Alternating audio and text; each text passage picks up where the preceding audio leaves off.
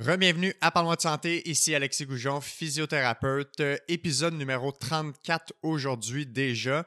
Euh, avant de vous parler de l'épisode, je tiens à vous remercier à tous ceux et celles qui contribuent à la euh, campagne de sociofinancement sur GoFundMe. Pour ceux et celles qui veulent plus de détails, dans la description des épisodes, en fait, la description de l'épisode aujourd'hui, que vous l'écoutez sur YouTube, Spotify ou autre plateforme, le lien vers la campagne de sociofinancement est là et le tout est pour assurer la pérennité du projet. Donc, euh, si vous voulez encourager, c'est sur GoFundMe que ça se passe. Simplement, euh, allez retrouver le lien dans la description des épisodes. Donc, euh, l'épisode 34 aujourd'hui, je reçois un duo de physiothérapeutes d'expérience et qui ont des rôles qui ont évolué à travers leur carrière et qui sont des personnes de choix pour l'épisode d'aujourd'hui. Ça fait longtemps que je voulais aborder le sujet d'aujourd'hui. je cherchais les bonnes personnes et le bon angle pour le faire. J'ai assurément trouvé avec mes deux invités. Donc, tout d'abord, Anne Hudon, qui est physiothérapeute, clinicienne d'expérience, qui est maintenant, euh, son rôle a évolué vraiment beaucoup plus dans la recherche. Elle travaille beaucoup dans la recherche en lien avec les blessures liées au travail. Elle est également professeure à l'Université de Montréal dans le programme de physiothérapie. Et je reçois également Pascal Gagnon, qui est physiothérapeute, clinicien encore à ce jour, euh, mais également euh, un gestionnaire dans le groupe des cliniques Physio Extra, donc président, directeur général de ce groupe, et également président de la Fédération des cliniques de physiothérapie au Québec, a également quelques tâches d'enseignement dans le programme de physiothérapie à l'Université de Montréal également. Donc, on a parlé aujourd'hui de tout ce qui a trait à la CNESST, les blessures au travail, mais également pas juste les blessures qui arrivent en contexte de travail, mais n'importe quel travailleur qui se retrouve blessé et euh, en incapacité par rapport à son travail ou qui est encore au travail mais qui a des limitations fonctionnelles par rapport à son quotidien, par rapport à son environnement ou peu importe. Donc, on parle des enjeux très complexes qui entourent ce genre de contexte de blessure. Euh, on parle également de tous les aspects plus législatifs, technicalité en termes de, de compensation financière et comment la CNESST, comment ça fonctionne tout ça. Et on parle également de solutions pour l'avenir, donc comment on peut arriver à optimiser euh, ce système-là pour que les travailleurs, travailleuses qui sont blessés arrivent à récupérer euh, leur fonction et retrouver une qualité de vie qui est acceptable pour eux et elles. Donc euh, voilà, sans plus attendre, je vous laisse apprécier cette conversation de l'épisode numéro 34 avec les physiothérapeutes Anudon et Pascal Gagnon.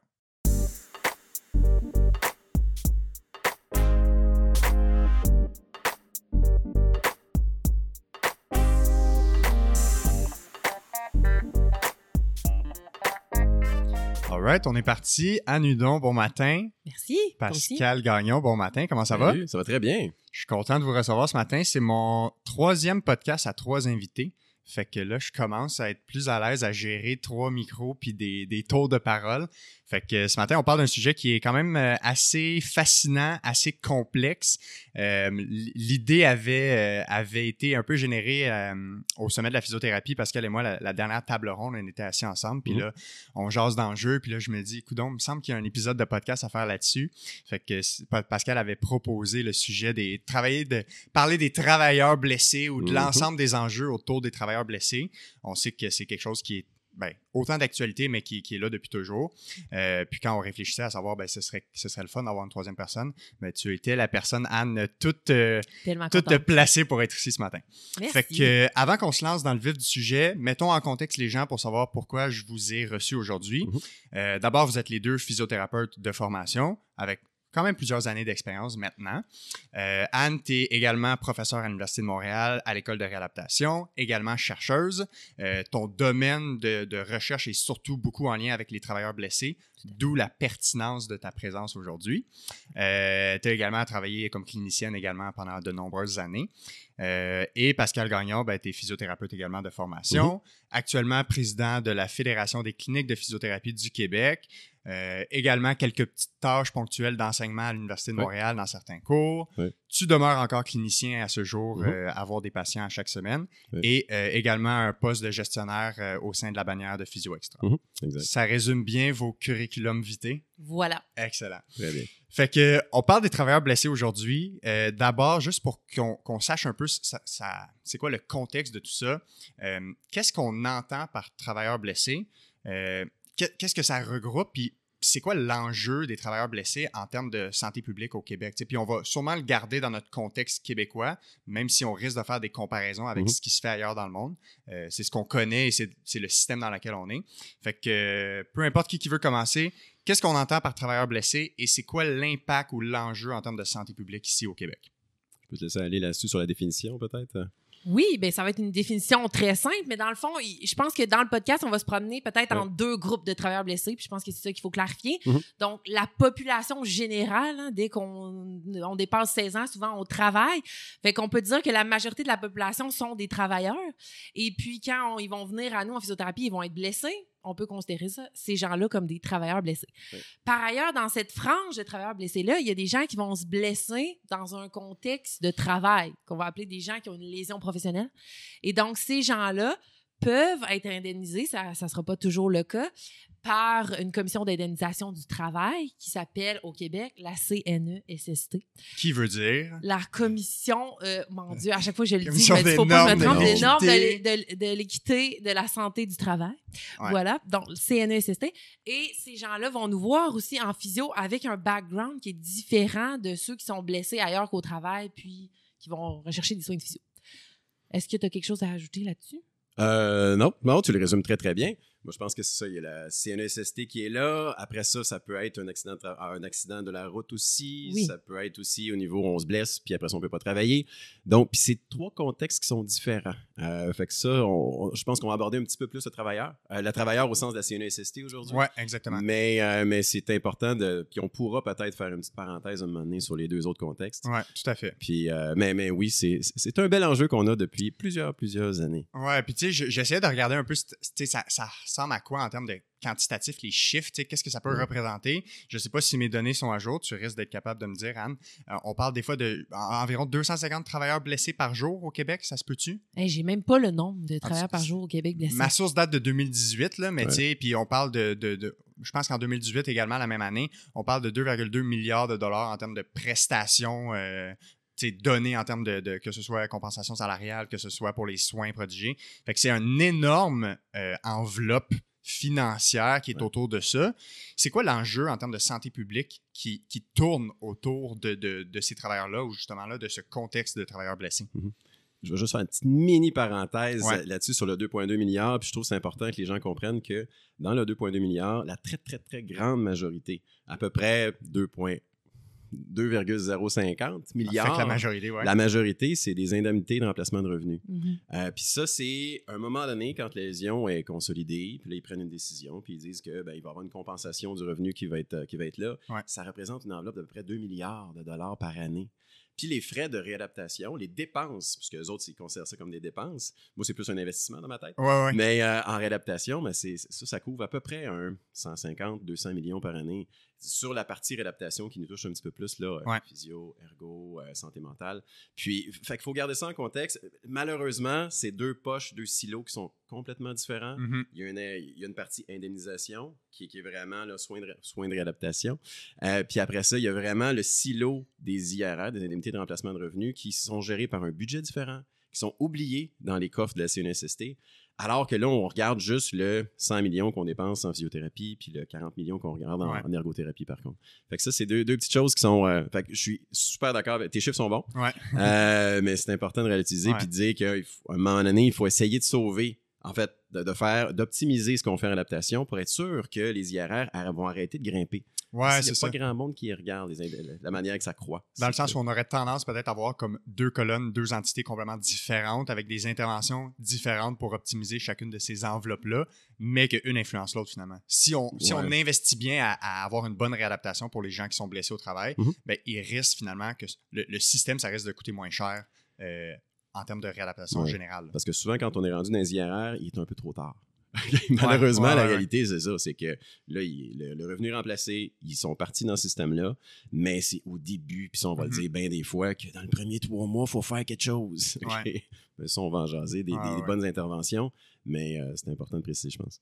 Puis pour revenir au point de la santé publique, moi, je pense que, tu sais, il faut se dire, puis ça, c'est vrai pour les, gens qui sont indemnisés, mais c'est mm-hmm. vrai pour toute la population générale. Puis je pense que souvent, là, on va faire des nuances avec les gens qui sont indemnisés euh, par la CNESST, mais tout le monde qui est blessé puis ça a un impact sur son travail ou qui doit prendre un arrêt de travail, ben c'est sûr que si, bon, on est dans une société capitaliste, la productivité au travail, c'est mm-hmm. important, mais je pense qu'au-delà de ça, il y a des impacts sociaux. Donc, les personnes qui sont blessées puis qui occupent un travail, oui, il y a leur travail, mais souvent, ils peuvent pas occuper leurs rôles sociaux autres. Euh, souvent, quand tu es blessé, tu as une blessure importante qui provient de ton travail, c'est parfois tu peux pas t'occuper de tes enfants, tu peux pas, t'es, mm-hmm. plus proche aidant. Fait je pense qu'il faut toujours se rappeler aussi l'impact global. Oui, il y a l'impact de la productivité au travail. Je pense que les employeurs, c'est un point sur mm-hmm. lequel ils vont axer principalement. Mais les gens qui viennent nous voir avec une blessure au travail, ça affecte souvent l'ensemble de leur vie. Puis oui, on veut les retourner au travail, mais on veut s'assurer aussi qu'ils soient capables de reprendre l'ensemble de leurs activités. Mais ça, c'est moi qui en ai vu quand même beaucoup de travailleurs blessés dans les mm-hmm. dernières années. Puis je suis encore jeune physio, fait que mon expérience est très récente par rapport à ça. Euh, l'enjeu que je vois, moi, le plus présent, souvent, c'est tout ce que tu as dit dans l'impact social, mm-hmm. l'impact psychologique que la mm-hmm. blessure peut avoir. Oui, les gens ont des limitations physiques, mais au final, la limitation physique, ça, les empêche de participer comme être humain contribuable à une société, comme euh, père de famille, comme euh, sportif dans son, club de sport ou peu importe. Fait que l'impact va beaucoup au-delà de la lésion physique en tant que telle. Puis des fois, j'ai l'impression que cet aspect-là est négligé, autant dans la façon qu'on aborde la réadaptation que aussi dans la façon que les soins sont prodigés euh, en termes de, quel professionnel devrait être euh, attribué à tel type de cas ou il y a aussi le contexte d'interdisciplinarité avec ça. Je suis tout à fait d'accord. Puis moi, ce que j'aime des travailleurs blessés, même comme on se le disait avant le podcast, ce n'est pas glamour. On, souvent, on va parler en physio de footballeurs, puis de, bon, les grosses équipes de soccer, c'est excitant. Puis bon, un travailleur blessé, ben c'est un travailleur qui est blessé. Donc, ça a moins... Mais je pense que ce que j'aime des travailleurs blessés, c'est que c'est l'exemple parfait des gens avec qui on peut pas se restreindre au bio. Mmh ça fait des années qu'on le dit, là, mais là, ça, en tout cas, j'espère que ça prend les gens comprennent mieux en physiothérapie l'impact du psychosocial associé à mhm. la prise en charge. Je pense qu'avec les travailleurs blessés, c'est des gens où, comme tu as dit, on voit qu'on traite pas un genou. Là. Non, exactement. avec la personne qui est au soccer puis qui se pète le ligament, on se dit peut-être, ah ben, tu sais, on le voit moins qu'on traite pas juste le genou. sais, on peut s'en tenir au genou puis ça va bien, bonne journée. Mais avec les travailleurs blessés, ça met en lumière l'impact des autres dimensions. Puis si on n'adresse pas ces dimensions-là correctement, on voit qu'on a moins de succès. Effectivement. ça nous prouve que ces deux dimensions-là sont clés. Ouais. Ça semble clair pour tout le monde que peu importe la blessure, qu'elle vienne d'un sport, euh, d'une surutilisation ou d'un contexte de travail, l'aspect biologique, psychologique, social doit tout le temps être euh, évalué et considéré avec des proportions différentes selon chaque personne. Mhm. Mais chez les travailleurs blessés, c'est encore plus important parce qu'il y a tellement d'enjeux complexes. Il y a des, des, des, des, euh, des, agents payeurs différents, il y a des parties différentes qui ont des intérêts différents. Tout le monde ne s'entend pas tout le temps. Il y a des fois des guéguerres entre tout ça. Fait que c'est complexe. Là. C'est pas juste je me suis blessé au genou j'attends de retourner pour jouer au soccer. C'est je me suis blessé, mon employeur m'en veut, ma femme m'en veut à la maison parce que je suis pas capable de faire telle chose, telle mhm. chose, je suis pas capable de m'accomplir. Puis, c'est vraiment compliqué. Puis le système biomédical, en fait, la loi, parce que là, la, loi vient de changer, il y a un projet de loi, la loi vient d'être adoptée, puis le nouveau cadre vient d'être changé. Mais cette loi-là datait de 1985. Puis avant ça, la Commission des accidents de travail, en fait, ça date depuis les débuts des années 1900 qu'il y a des, lois qui essayent de se mettre en branle. Puis après ça, 1970, il y a eu la Commission des accidents de travail. Puis après ça, la LATMP, ça, c'est la, loi qui a qui finalement, qui était une loi qui était tout à fait correcte dans le temps. Notre conception de la médecine en 1980-85, le, temps que ça se passe, mais ils se sont rendus compte qu'il y avait un, bio, un système biomédical qui était là. Puis ça a fait son temps. Mais là, on s'est rendu compte justement, ben écoute, toutes les recherches à l'appui aussi en disant, OK, là, on va arrêter de regarder juste le genou, juste le coude, puis on va regarder autour. Mais la loi était faite de cette manière-là. Donc, on appliquait bêtement une loi qui était sur un système des années 1980. Euh, jusqu'à tout récemment. En fait, puis on continue d'appliquer cette loi-là.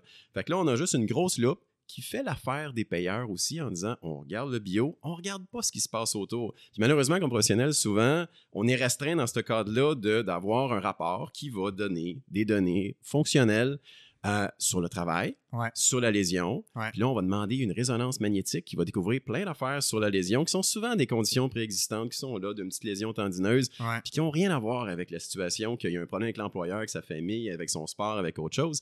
Euh, puis on, on est amené comme professionnel dans un entonnoir comme ça, biomédical, seulement. Puis là, c'est dur d'en sortir. Puis là, on essaye justement. En fait, il faut le faire, on le crie haut et fort, puis on le fait avec tous nos autres types de clientèle. Donc, il faut le faire avec ces patients-là aussi, puis il faut être écouté là-dedans. là. Et en plus, ce que je rajouterais, c'est que tout ce que tu as dit, sais, la cascade d'investigation pour finalement trouver c'est quoi la structure qui est blessée, même deux ans plus tard, Mhm. au final, quand est-ce qu'elle change le plan de traitement réellement? Tu sais, quand est-ce qu'elle change la meilleure conduite pour ce patient-là? Ben, C'est rare. très rarement. Ouais. Très rarement. je vais nous amener là, dans un monde peut-être de ailleurs, là, mais je pense aussi que ça, comme physio, tu sais, ce que, ce que j'aimerais peut-être amener dans ce podcast-là, c'est que on n'est pas toujours au courant des structures qui vont informer ou qui vont moduler Mhm. notre pratique. Ouais. Puis ça, c'est ce qui m'intéresse dans mes recherches. Fait que je suis contente que tu m'invites pour en parler ce matin. Ouais, ouais, ouais. Mais, tu sais, je pense que comme physio, on est habitué à voir la personne qui est devant nous puis à faire Mm. notre affaire, mais on a aussi, puis c'est pour ça que dans nos compétences, on a le profil leadership, gestionnaire. On avait avant le profil advocate, Mhm, mais il a mhm. disparu. Mais je pense que c'est un bon exemple des travailleurs blessés que on fait notre travail au quotidien, mais euh, notre clinique a pris des décisions souvent parce qu'il y a des lois plus hautes au niveau de la CNSST, des politiques, des règlements qui vont informer. Les propriétaires se disent, ben on va faire telle, telle chose, on va... Bon, bref, ils vont ajuster les soins. Puis comme professionnel, on va se trouver à l'intérieur d'un carcan Mhm. qu'on questionne pas. On ne voit que ça aussi. Oui. Et là, moi, je pense que c'est le temps de réfléchir et puis de se dire comment ça fonctionne. Puis si, je reviens au point de, de Pascal qui disait, ben bon, il faut investiguer pour trouver la cause pour les gens qui sont moins familiers avec le système d'indemnisation.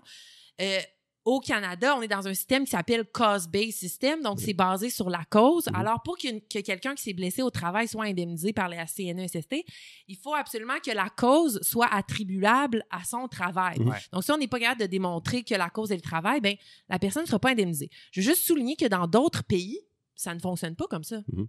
Donc, on n'est pas obligé de prouver toujours qu'on a une lésion au travail pour, être indemnisé. Fait que je pense que là, ça va trop loin dans la conversation, mais juste pour dire que Non, mais je trouve ça intéressant. il faut remettre aussi en question des fois, pas juste ce qu'on fait au quotidien, mais les structures, les systèmes de soins dans lesquels on évolue. Puis je pense que les physios, on est rendu là dans notre compréhension des enjeux plus sociaux, sociétaux. Ouais, ouais, ouais. C'est-à-dire comment on peut brasser la cage puis se dire c'est pas idéal. Puis le point que tu apportes pour faire du pouce là-dessus, moi, comme. Il y a beaucoup de jeunes physios, puis même il y a, il y a des physios d'expérience qui sont très comme. euh, ils veulent changer le monde, là, puis on, on- on a le, le couteau entre les dents. Mais s'il y a une chose que moi j'ai appris de, de- de ma participation au sommet, puis entre autres la conversation qu'on avait eue quand Pascal était venu à la table, Mhm. c'est que je comprenais pas bien comment la structure des décisions, euh, l'impact politique, l'impact des négociations, les syndicats, les partis politiques, les, les- les, euh, gestionnaires de cliniques privées ou les gestionnaires même des systèmes publics de santé, Mm. je comprenais pas la patente. Fait que Mhm. c'est très difficile de, de vouloir changer la patente quand tu la maîtrises pas ou quand tu la comprends pas. Mm. Puis cette conversation-là m'a amené à, à voir que c'est beaucoup plus... Le bateau est beaucoup plus gros à faire tourner. Mhm. Tout à fait. Mhm. Donc, quand nous, on est dans notre clinique puis qu'on voit que la façon dont les soins aux travailleurs blessés sont prodigés sont peut-être pas de la façon la plus efficace, ben maintenant, je suis capable d'avoir le regard que ben, mon employeur euh, a déterminé cette façon de fonctionner à cause de lois, à cause de tarifs, à cause de décideurs, puis que c'est, ça va comme à beaucoup plus de, de niveau euh, politique que ce Mhm. qu'on pourrait penser à la base. Tout à fait. Oui, puis c'est un, très, très gros enjeu, justement, d'être capable d'instaurer euh, d'instaurer cette, connaissance-là. Tu l'as dit, Anne, tantôt, la notion de euh, est-ce que la clientèle qui est accidentée, qui est indemnisée par la CNSST, est-ce que c'est euh, une clientèle avec laquelle on va aller pousser, non, parce que c'est d'une complexité qui est, qui est très grande, on l'a Mhm. dit, Euh, mais quand on veut offrir des formations, quand on veut pousser, puis la Fédération, ça fait cinq ans qu'on a travaillé sur un programme de formation pour cette clientèle-là, euh, puis on veut être capable d'aller euh, éduquer finalement nos professionnels de la physiothérapie sur, sur justement la machine en arrière. Ouais. Ça, C'est quoi un agent de réadaptation, un conseiller? Quand est-ce qu'il faut t'en demander? Comment faut t'agir? Comment faut t'interagir pour être sûr que le travailleur va aller le mieux possible, qu'il se chronicisera pas? Mhm. Euh, puis il y a moyen d'aller peser sur des petits triggers, mais il y a peut-être euh, 10-20% des, professionnels de la physiothérapie qui sont à l'aise de connaître la machine. dans, le petit sondage interne qu'on avait fait, il n'y a pas beaucoup de monde qui connaissait mm-hmm. ces réalités-là. Puis ça, il faut, ça, va passer par l'éducation. Ben, c'est ça que j'allais dire. Au meilleur de mes connaissances, à l'école, il n'y a, rien qui nous est enseigné à ce niveau-là. moi, la CNSST, ce que mm-hmm. c'est, on me l'a enseigné quand j'ai commencé à travailler ou en stage à la limite. C'est le cas pour plusieurs. Puis euh, mes étudiantes de maîtrise l'an passé, chacune avait un petit travail. Là. Chacun doit faire un, travail dirigé. Puis on regardait à travers les universités. Mm-hmm. Il y a une étudiante qui regardait à travers les, les 15 universités canadiennes en physio qu'est-ce qui semble se donner sur le travail avec des mots-clés et mhm, tout? Mhm. Bon, euh, il aurait fallu pousser plus loin puis aller faire des entrevues. Dans le cadre de la maîtrise, on a vraiment regardé les, les cycles de cours, les plans de cours. Les curriculums, tout ça, ouais. Il n'y a presque rien. On a regardé aussi les formations continues qui sont offertes au programme de la santé, au physio à travers le Canada. Et je pense qu'il y en a 12 sur, on a 900 quelques qui ont été regardés. Puis je pense que, bon, c'est ça, s'ils s'en offraient aussi, je sais pas si ça serait populaire. En tout cas, ça, c'est un autre point. Mais je pense qu'on a quand même un devoir de former nos, nos gens, nos physios. Puis tu sais, c'est pas moi, ça, ça m'irrite tout le temps un peu. Je pense que le monde est drivé par, je l'ai dit tantôt, le système capitaliste puis l'argent. Bon, c'est important. Mais je pense que l'impact sur les gens est clé. Puis quand on connaît mieux comment ça fonctionne, des fois, on va écrire des choses, on va prendre des décisions qui peuvent nuire aux personnes qu'on traite. Mhm. Puis je pense qu'on veut pas ça comme professionnel. Mhm. Puis le fait qu'il y ait un agent, puis qu'il y, ait des collègues qui, avec qui ça fonctionne pas, un employeur, euh, c'est touché pour ne pas nuire à la personne aussi. Fait que je pense que ça, c'est important à connaître le point que tu as amené m'amène un peu à la, prochaine question que je voulais aborder. Euh, à, la, base, cette question-là, je la trouvais plate à poser puis à aborder, mais je la trouve tellement importante parce que. On est prêt. Est-ce que les travailleurs, les, travailleurs blessés sont vus par le système de santé et même par les professionnels de la santé comme un fardeau? à la base, là, tu sais. Ben, il y a deux choses. Moi, je ferai une nuance dans ta question.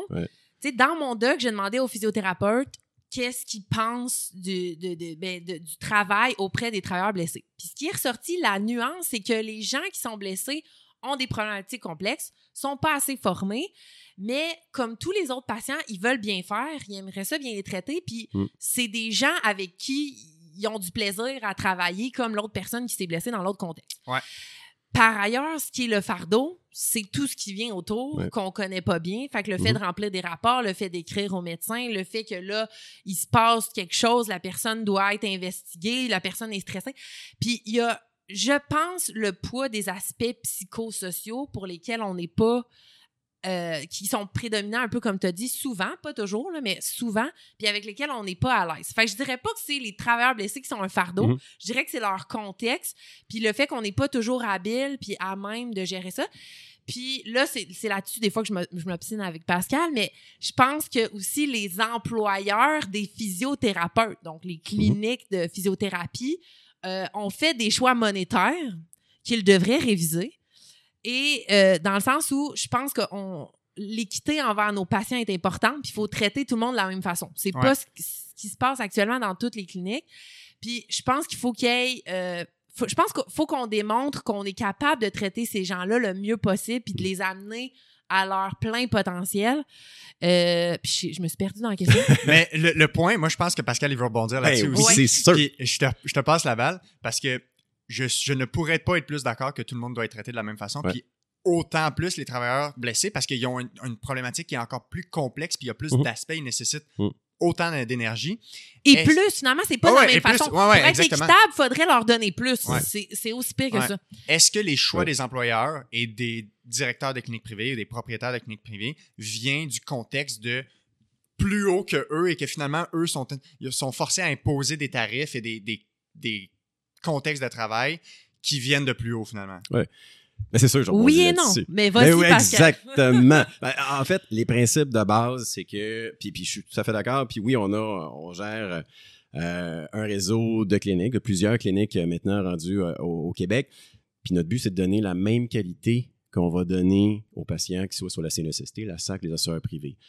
On a fait le choix personnellement, comme bannière, comme chaîne de clinique, justement, de, oui, de l'offrir de l'offrir cette qualité-là de soins, euh, puis de prendre le même temps avec notre patient s'il vient nous voir, qu'il soit de la CNSST, la SAC, l'assureur, l'assureur privé ou qu'il vienne avec ses, propres moyens. Euh, puis, ça, est-ce que ça coupe sa rentabilité? Oui, c'est vrai. Puis, on n'est pas les seuls à avoir fait ce choix-là. Euh, puis à un moment donné, il faut que les travailleurs connaissent qu'est-ce qu'ils devraient avoir comme type de soins dans ces, euh, euh, dans ces cliniques-là aussi de réadaptation, donc en physiothérapie, que ce soit en ergothérapie. puis, puis à un moment donné, est-ce qu'il y avait des, des cliniques qui euh, à cause du fait que les tarifs, oui, étaient à 32 là, pas si longtemps que ça, ça a passé à 36, 37, puis là, c'était rendu. Là, c'est plus rendu dans les eaux de, de, 46, 47 dollars. Ça, commence à bouger. Euh, qu'à un moment donné, on se dit, ben, OK, là, actuellement, on est, dans le, on est dans la possibilité de fonctionner d'une manière que est-ce que c'est le travailleur plus que ce que je vais dire c'est plate un peu pour euh, ceux qui consultent avec leur, leur, à eux c'est qu'à un moment donné, la clientèle privée vient financer un peu le système que, des cliniques vont faire le choix de dire, ben oui, la demi-heure de temps direct que je vais consacrer à mon patient en clinique privée et en clinique avec euh, mon, patient qui est indemnisé par la CNSST, ben oui, on va être moins rentable pour le propriétaire. Mais à un moment donné, c'est de faire le choix, puis là, de dire, OK, combien de fois par semaine je devrais le voir, ce patient-là? ça, ça a été un gros débat à un moment donné. C'était des traitements, des fois, cinq fois par semaine. cinq fois semaine, Cinq à trois maximum. Puis là, oui. Euh, puis l'enjeu, c'est est-ce qu'il y a des séances? Est-ce qu'on a besoin de voir notre patient à tous les jours? Moi, dans ma tête, non. OK, on, va, se le dire comme faux. Euh, est-ce qu'on a besoin de le voir trois fois semaine? Est-ce qu'il y a certains patients en arrêt de travail que, est-ce qu'on a besoin de le traiter de la même manière que moi, si je me blesse, je vais, aller en, physio, même si je suis en arrêt de travail, je ne suis pas CNSST, je vais y aller une fois, peut-être deux fois dans la semaine, puis je vais me prendre en charge comme il faut. Est-ce que cette clientèle-là est capable d'avoir un traitement comme le, patient en privé, on va dire ça comme ça, euh, puis après ça, qui viennent s'activer aussi un peu dans certains types de dossiers? Ben, la réponse, c'est oui. Si on a besoin d'avoir un petit peu plus d'activation dans ces dossiers-là, que ce soit en physio, en ergothérapie, au niveau fonctionnel, ben nous, c'est là que je considère que le patient avec la CNESST devrait être vu en la même manière que notre patient. Je sais que ça se passe pas comme ça dans toutes les cliniques, je le sais très bien. Puis est-ce qu'il doit avoir à un moment donné des séances d'activation personnalisées pour son cadre à lui? Moi, je suis convaincu que ça se fait. En fait, on le fait depuis 5-6 ans à la clinique présentement, puis ça fonctionne très bien. Puis les clients, un coup qui ont été sur la CNESST, ben, le taux de satisfaction envers la physiothérapie est très, très, très grand beaucoup plus grand que ce qui était là, 10, 15 ans, que là, à un moment donné, il se disait Ouais, si je viens dans une ligne, ça va être un, type de traitement, de l'autre, ça va être une autre chose. Il faut pas qu'il voit différence. Puis c'est le combat qu'on a. Euh, qui puis c'est les discussions qu'on a Anne et moi depuis euh, quelques années justement là-dessus. Euh, puis ça, il faut que ça change, mais il faut falloir que la commission nous aide aussi, puis que les syndicats et les patrons en, haut le reconnaissent. Mais c'est ça le point que j'allais dire. Tu sais, moi, je suis un peu de je suis un peu de la théorie que si tu penses que quelque chose a de la valeur, tu devrais être prêt à payer à sa juste mhm. valeur le mhm. service. Tu sais, c'est quoi la moyenne, mettons pour une séance de 30 minutes dans une clinique privée au Québec, si tu veux un traitement, un suivi en physiothérapie, c'est quoi, 80, 85, 90 dollars? Ouais, 75. Présentement, la, moyenne de traitement, la moyenne. moyenne de traitement. Ouais, moyenne de traitement, 75 euh, au Québec. Puis, tu as dit que les traitements qui sont payés par la CSST, c'est 50 47. 47. Fait que, tu sais, on est dans du 60, 70% de la mm. valeur réelle. Mm. Puis, j'imagine que le tarif privé qui a, qui a, augmenté, probablement que ça n'a pas suivi à la même fréquence ou au même dosage euh, la tarification CNSST. Fait que comment on peut, comment on peut comme ben, comme physio, puis même comme propriétaire de clinique, comment on mhm. peut vouloir donner la même qualité de soins si on n'est même pas capable d'avoir la valeur de ce que ça vaut comme soin? C'est ça, le, je trouve, qui est un enjeu tellement difficile. Mais c'est là où la poule aussi. Parce que là, moi, je pense que c'est le temps qu'on démontre notre valeur. Mhm. Puis je pense que il faut que les cliniques qui, parce qu'il y en a il y, a, des cliniques qui traitent équitablement les, deux types de patients, mais je pense qu'il y en a encore beaucoup que c'est pas fait de la même manière. Puis, tu sais, bon, nommons-le spécifiquement, soit qu'ils réduisent la durée des traitements, c'est 15 minutes, soit que les, les, thérapeutes qui voient les patients en ont trois à, la fois parfois. C'est plus souvent les jeunes physiothérapeutes ou c'est plus souvent les technologues en physiothérapie qui voient ces patients-là. Et tu l'as dit au début du podcast, c'est des patients avec des grandes problématiques, souvent psychosociales, et qui serait plus à même, souvent c'est le fellow de la clinique, là, qui serait le mhm. plus à même d'aider ces oh personnes-là. Mais c'est jamais cette personne-là qui les voit. Mais je pense qu'il faut qu'on soit capable de démontrer notre valeur aussi. Fait que je pense que oui, la CNESST doit reconnaître clairement qu'on est capable de bien faire ça parce qu'on le fait avec l'ensemble de la population. Mais je pense aussi que on doit nous démontrer que on veut, on offre en fait le mieux à ces patients-là dans, le meilleur contexte possible. Puis là, c'est ça l'attention. C'est que la CNESST dit, ben, regardez, on le sait là, que ça c'est pas toujours optimal la façon dont vous traitez les patients indemnisés. Alors, qui va bouger en premier? Puis là, c'est là où moi, je me dis, ben, il faudrait que les physios euh, se donnent un petit coup dans le derrière, puis disent, mettons là qu'on renverse l'affaire, puis demain matin, on donne le traitement euh, top-notch Mm. à ces patients-là, comme ça devrait l'être, by the way.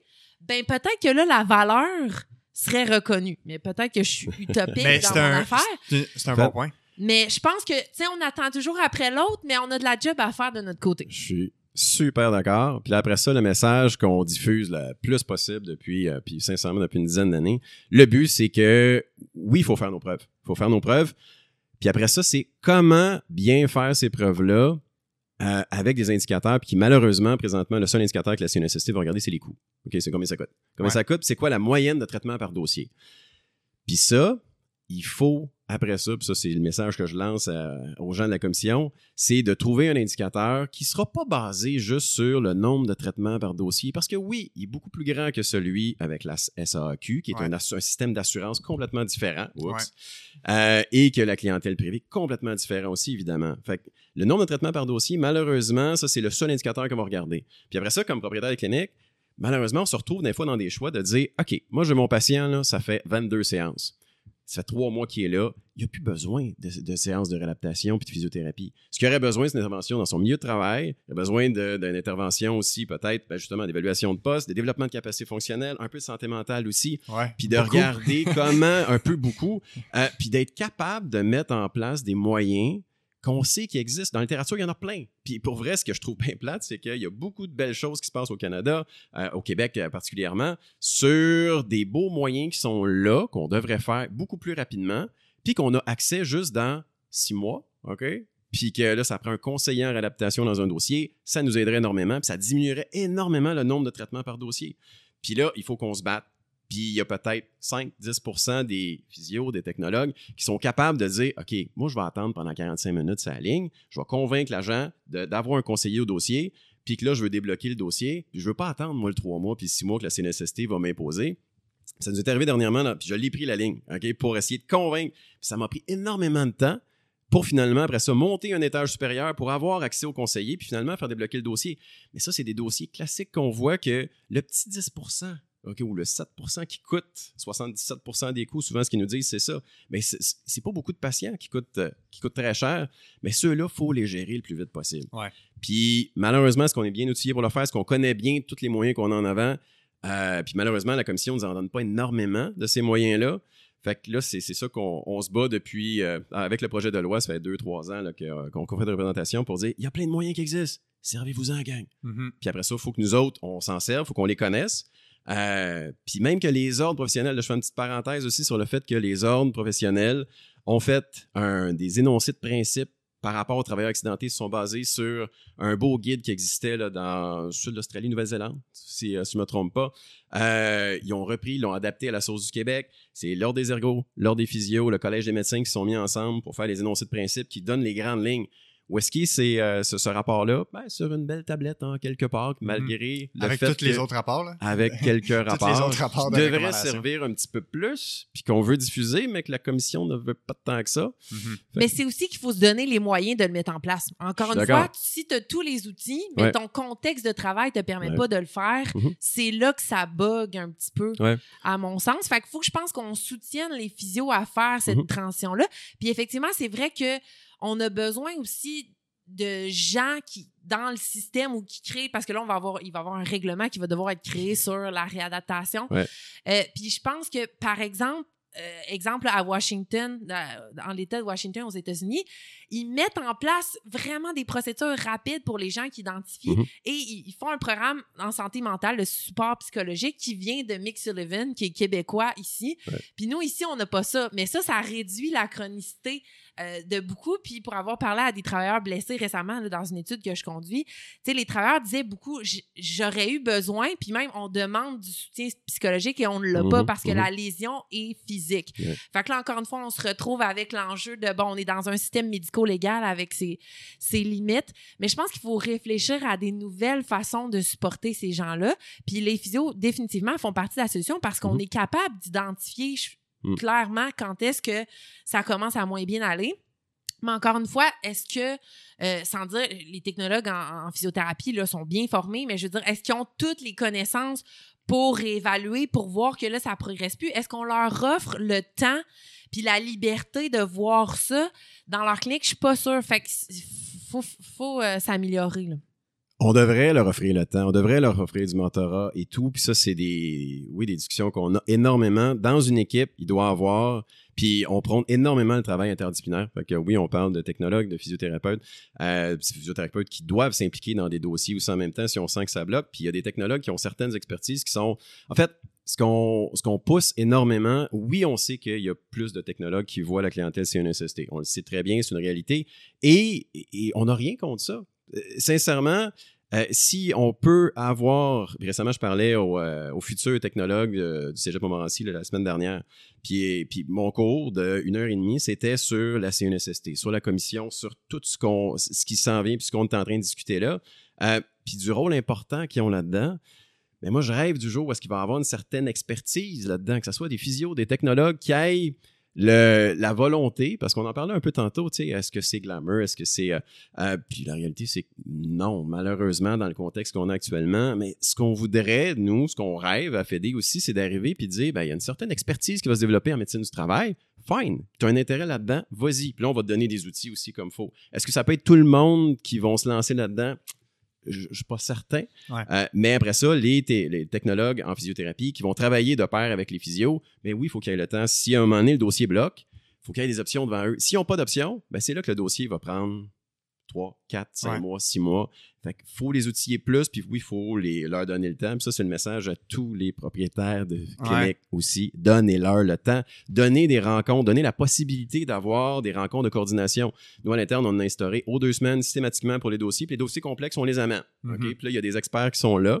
Puis des experts au niveau des assurances aussi pour ben, des, tiers payeurs, parce qu'il n'y a pas juste la CNSST, qui vont dire écoute, avec ce type d'assurance-là, tu peux aller dans telle, telle, telle option. Parfait, cool, je vais débloquer mon dossier. Mhm. Il faut trouver, puis il faut le débloquer le plus vite possible. Si on attend, puis on dépasse la fenêtre du trois mois, les taux de succès sont pas tellement grands. Puis tu vois, le, point que tu as apporté là, de, médecine du travail, euh, au meilleur de mes connaissances, la recherche démontre que les gens qui voient beaucoup de travailleurs blessés mhm. Euh, performent mieux dans la prise en charge des travailleurs blessés. Fait est-ce qu'une des solutions passe pas justement par avoir, ben là, on sait que les médecins au Québec, c'est eux qui pilotent, qui chapeautent mhm. les dossiers pour la prise de décision. Est-ce qu'on ne devrait pas avoir des médecins spécialistes du travail avec des cliniques spécialisées dans la réadaptation du travail? Est-ce qu'on ne devrait pas comme pas centraliser, mais comme avoir des endroits plus précis où on sait qu'il y aura toutes les ressources mises en place pour les travailleurs blessés, plutôt que là, ben, les travailleurs, le travailleur est libre d'aller dans la clinique qu'il veut. Mhm. Euh, il va peut-être voir un physio qui envoie deux, trois fois par semaine. Il va peut-être voir un physio qui envoie, je sais pas moi, 20, 30 par semaine. Mhm. est-ce qu'une des solutions, ça passe par là? Mais ben, là-dessus, euh, je dirais non pour répondre à ta question parce que ça s'est fait ailleurs par exemple, encore une fois, à Washington, ils ont fait un projet pilote, puis ils ont, ils ont essayé de faire ce qu'ils appellent un peu du managed care, mais l'idée, c'était que on envoyait les travailleurs dans des cliniques spécifiques avec des gens qui avaient une formation. Euh, ça donnait des résultats similaires à quand on laissait les gens choisir. Puis, mais au niveau des personnes, parce que là, tu sais, on parle souvent des gens, c'est tout ça, mais je veux toujours ramener que ce sont des personnes mm-hmm. comme vous et moi qui sont mm-hmm. indemnisées il était moins satisfait parce que ah quand hein? tu as une relation de confiance ou tu as une clinique à côté de la maison, tu sais, faut pas oublier souvent, là, disons que tu te fais écraser le pied dans ton usine, il faut que tu te rendes à ta physiothérapie.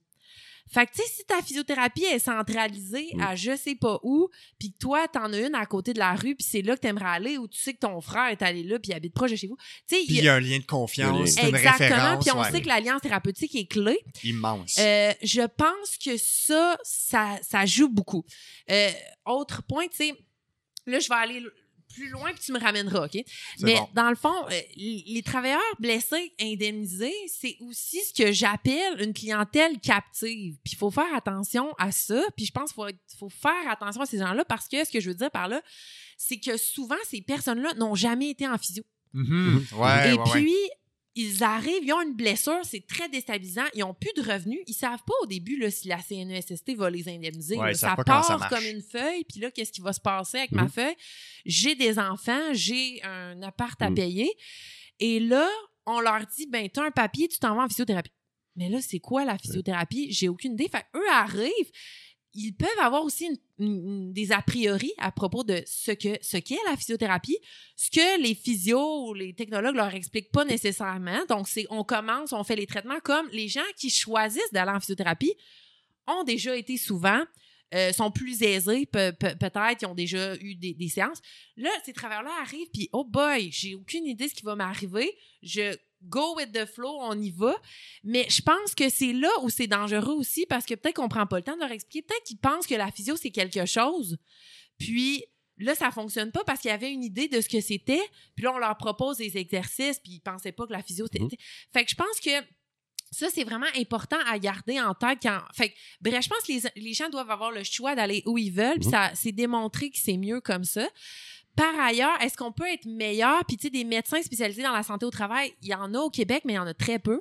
Il n'y a pas de postes qui. Tu sais, le système de, médecine au Québec, ça, il y a des prêmes, il y a des postes mhm. qui sont ouverts et il y en a très, très peu en médecine du travail. Ça, je pense que ça devrait être amélioré. Puis, je pense que la santé publique le dit et tout. Euh, mais c'est pas priorisé, encore une fois, dans, dans, notre système.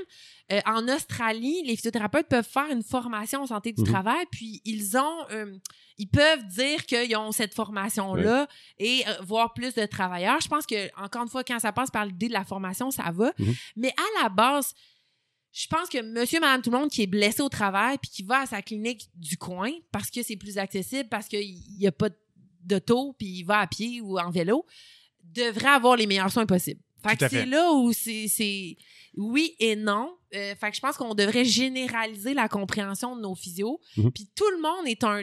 Dès que tu as un travail puis tu vas en physio, tu es un travailleur blessé. Là, si on rajoute l'aspect indemnisation, c'est pas toutes les cliniques qui vont voir des gens qui sont indemnisés au travail, mais euh, bref, je suis pas sûr que c'est la meilleure. Ouais, ouais. Puis j'aime le point que tu apportes dans le fait qu'il y a probablement une plus grande proportion de gens dans les travailleurs blessés qui savent pas c'est quoi la physio puis qu'est-ce qu'ils s'en viennent faire là depuis deux ans, ma première question à tous les patients qui rentrent, mhm. indépendamment de leur blessure, c'est mhm. est-ce que c'est votre première fois en physio? Mhm. J'ai-tu été surpris de la hein? quantité de oui qui m'ont dit que c'est la première fois en physio? On est physio, on connaît ça, mais eux autres, ils ont aucune idée. Et par la suite, bon, ben, c'est est-ce qu'on vous a expliqué c'est quoi? Est-ce que ça vous intéresse que je vous explique? Bon, ben, les physiothérapeutes ont fait ça, ça, ça. Aujourd'hui, voici ce qu'on va faire. Ça vous convient-tu? Ah, ben oui, OK, je savais pas. Parfait. OK. Mm-hmm. Des fois, ils savent pas que c'est nous qui va leur dire c'est quoi le problème, puis qu'on va leur amener le plan puis la solution. Tu sais, fait, de ressortir de là en sachant, OK, donc je viens de rencontrer la personne qui va m'amener à être capable de refaire mon travail, faire mon sport ou peu importe. Fait ça, c'est quand même un message que j'essaie de véhiculer aux physio en général. Demander aux gens c'est quoi leurs attentes, c'est quoi leurs a priori, c'est quoi leurs objectifs. Est-ce qu'ils savent pourquoi ils sont ici? Tout à fait. Puis ça, j'ai insisté énormément justement avec les technologues que je parlais la semaine dernière, puis auprès des physios que, euh, qui j'enseigne un petit peu là, justement en maîtrise sur euh, beaucoup sur le savoir-être, parce que ça, c'est pas, c'est pas nommé de prendre du temps à la fin d'expliquer le plan de traitement, particulièrement avec cette clientèle-là.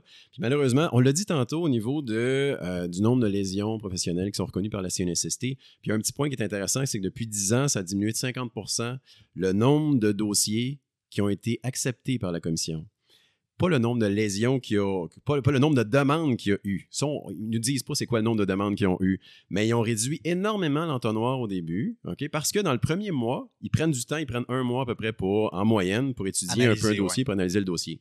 Puis souvent, la première discussion que j'ai avec mon patient, c'est de dire, ok, tu viens avec la CNSST, tes traitements sont rémunérés, tout est correct, tout est beau. Euh, puis là, présentement, il y, a, il y a une période de grâce, si on veut, pendant le premier mois, le temps que c'est analysé.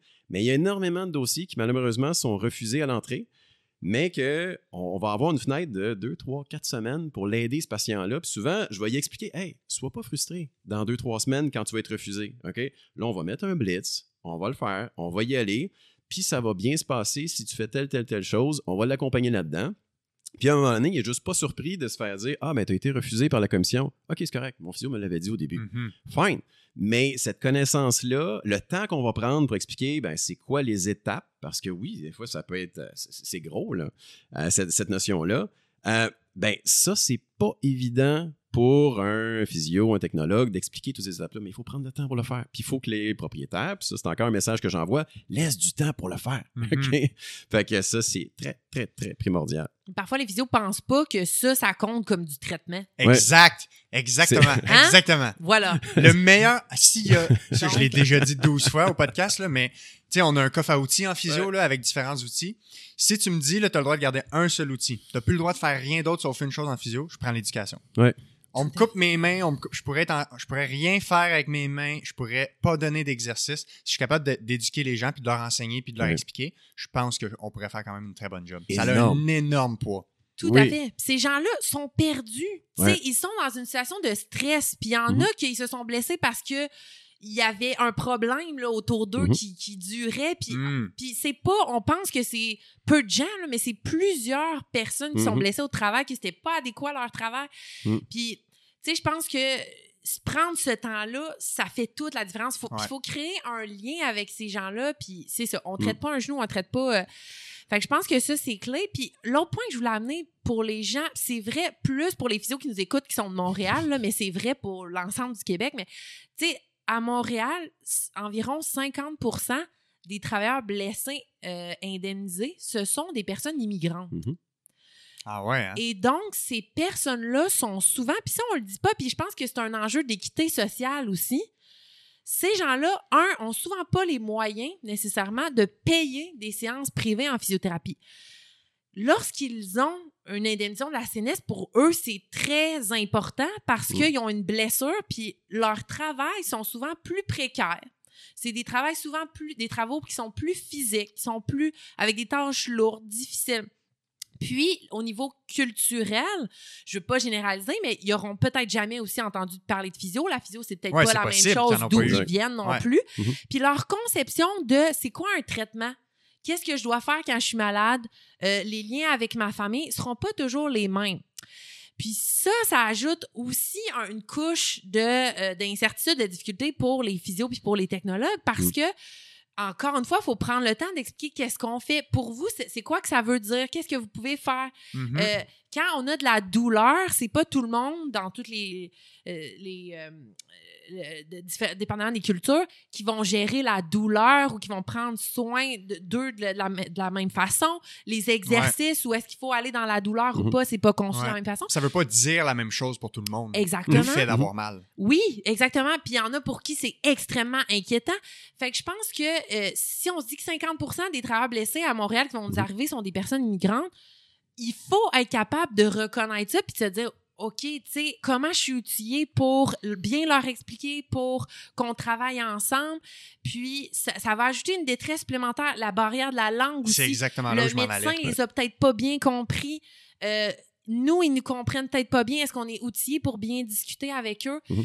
Fait que, puis, puis, puis, ah, puis c'est ça. Puis je pense que les physios, euh, euh, je- j'ouvre une parenthèse, là. tu sais, on est des gens choyés. là. On est des gens privilégiés, principalement des personnes blanches, avec un bon revenu, qui travaillent dans des cliniques, qui ont des autos, puis qui retournent le soir, puis on va manger, puis on va se coucher, puis on, on sera pas préoccupé de rien.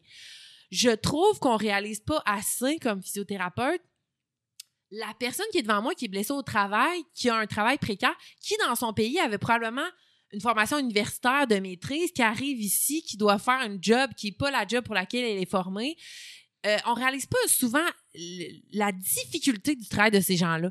Être sur une chaîne de montage là, toute la journée, debout, avec 3-4 minutes de pause, ou à prendre un autobus le matin pour aller super loin de, de ta maison, on, on le considère pas vraiment. Je sais pas, vous autres, là, à quel point vous le Je, considérez. je le vois, ouais, ouais, 100%. Mais ça, ça fait aussi la différence sur Ouais. l'importance pour les gens de revenir à 100% quand ils disent Mhm. je veux revenir à 100% Tu sais, des Ça fois, on est comme, ben, OK, mais tu sais, on le sait, là, que selon la douleur, on peut recommencer à travailler même si on a de la douleur. Mais tu sais, Mhm. qu'est-ce que les gens pensent? Est-ce Ouais. que je vais être capable de nourrir ma famille, de reprendre une job? Est-ce que je vais, j'aurai plus de job? On leur a pas expliqué que leur travail la CNESST puis l'employeur gardent leur travail pour un an, dépendamment de l'entreprise, ou, Mhm. jusqu'à deux ans. Mhm. Mais tu sais, tout ce stress-là, on n'est pas capable de dé- démystifier ça.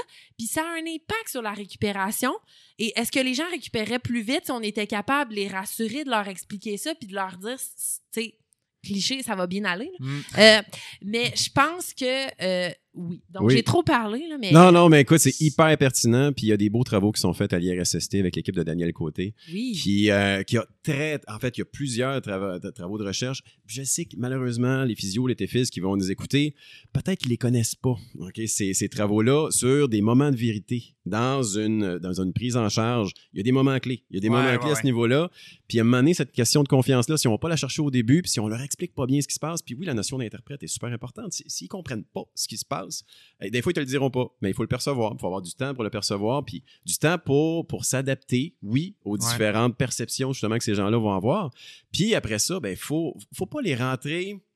En fait, c'est pas un traitement one size fits all. Non, OK? exact. Fait que là, puis que ça soit même euh, un Québécois pur laine, puis là, on, on s'entend, on s'enligne sur un terrain glissant un peu, mais, mais, mais, mais l'enjeu est, immense là-dedans. Il faut le reconnaître. Première étape, c'est de le reconnaître, puis de prendre du temps, puis de s'assurer qu'il a bien compris, puis de lui expliquer qu'est-ce qui s'en vient aussi. Puis tu sais, là, je vais faire un petit point justement, puis ça, je m'adresse aux employeurs un petit peu. Il y a euh, la nouvelle mode au niveau des mutuelles de prévention. OK? Puis ça, je, tu me diras si tu me ramèneras moi aussi euh, là-dessus. C'est qu'avec la CNSST, on n'a pas le choix comme employeur d'être membre, de faire partie d'une mutuelle. Cette mutuelle-là, le but, est-ce que c'est de travailler? Est-ce que c'est de s'organiser pour que le travailleur, ça aille bien? Pas tellement. Le but, c'est que le, c'est de sauver des coûts. On va se le dire entre nous autres, entre nous trois et tout le monde qui va écouter. Euh. Puis le but de ces mutuelles-là, oui, c'est de, de tout de suite, le plus vite possible, de mettre un étau autour de l'emploi du, du travailleur accidenté.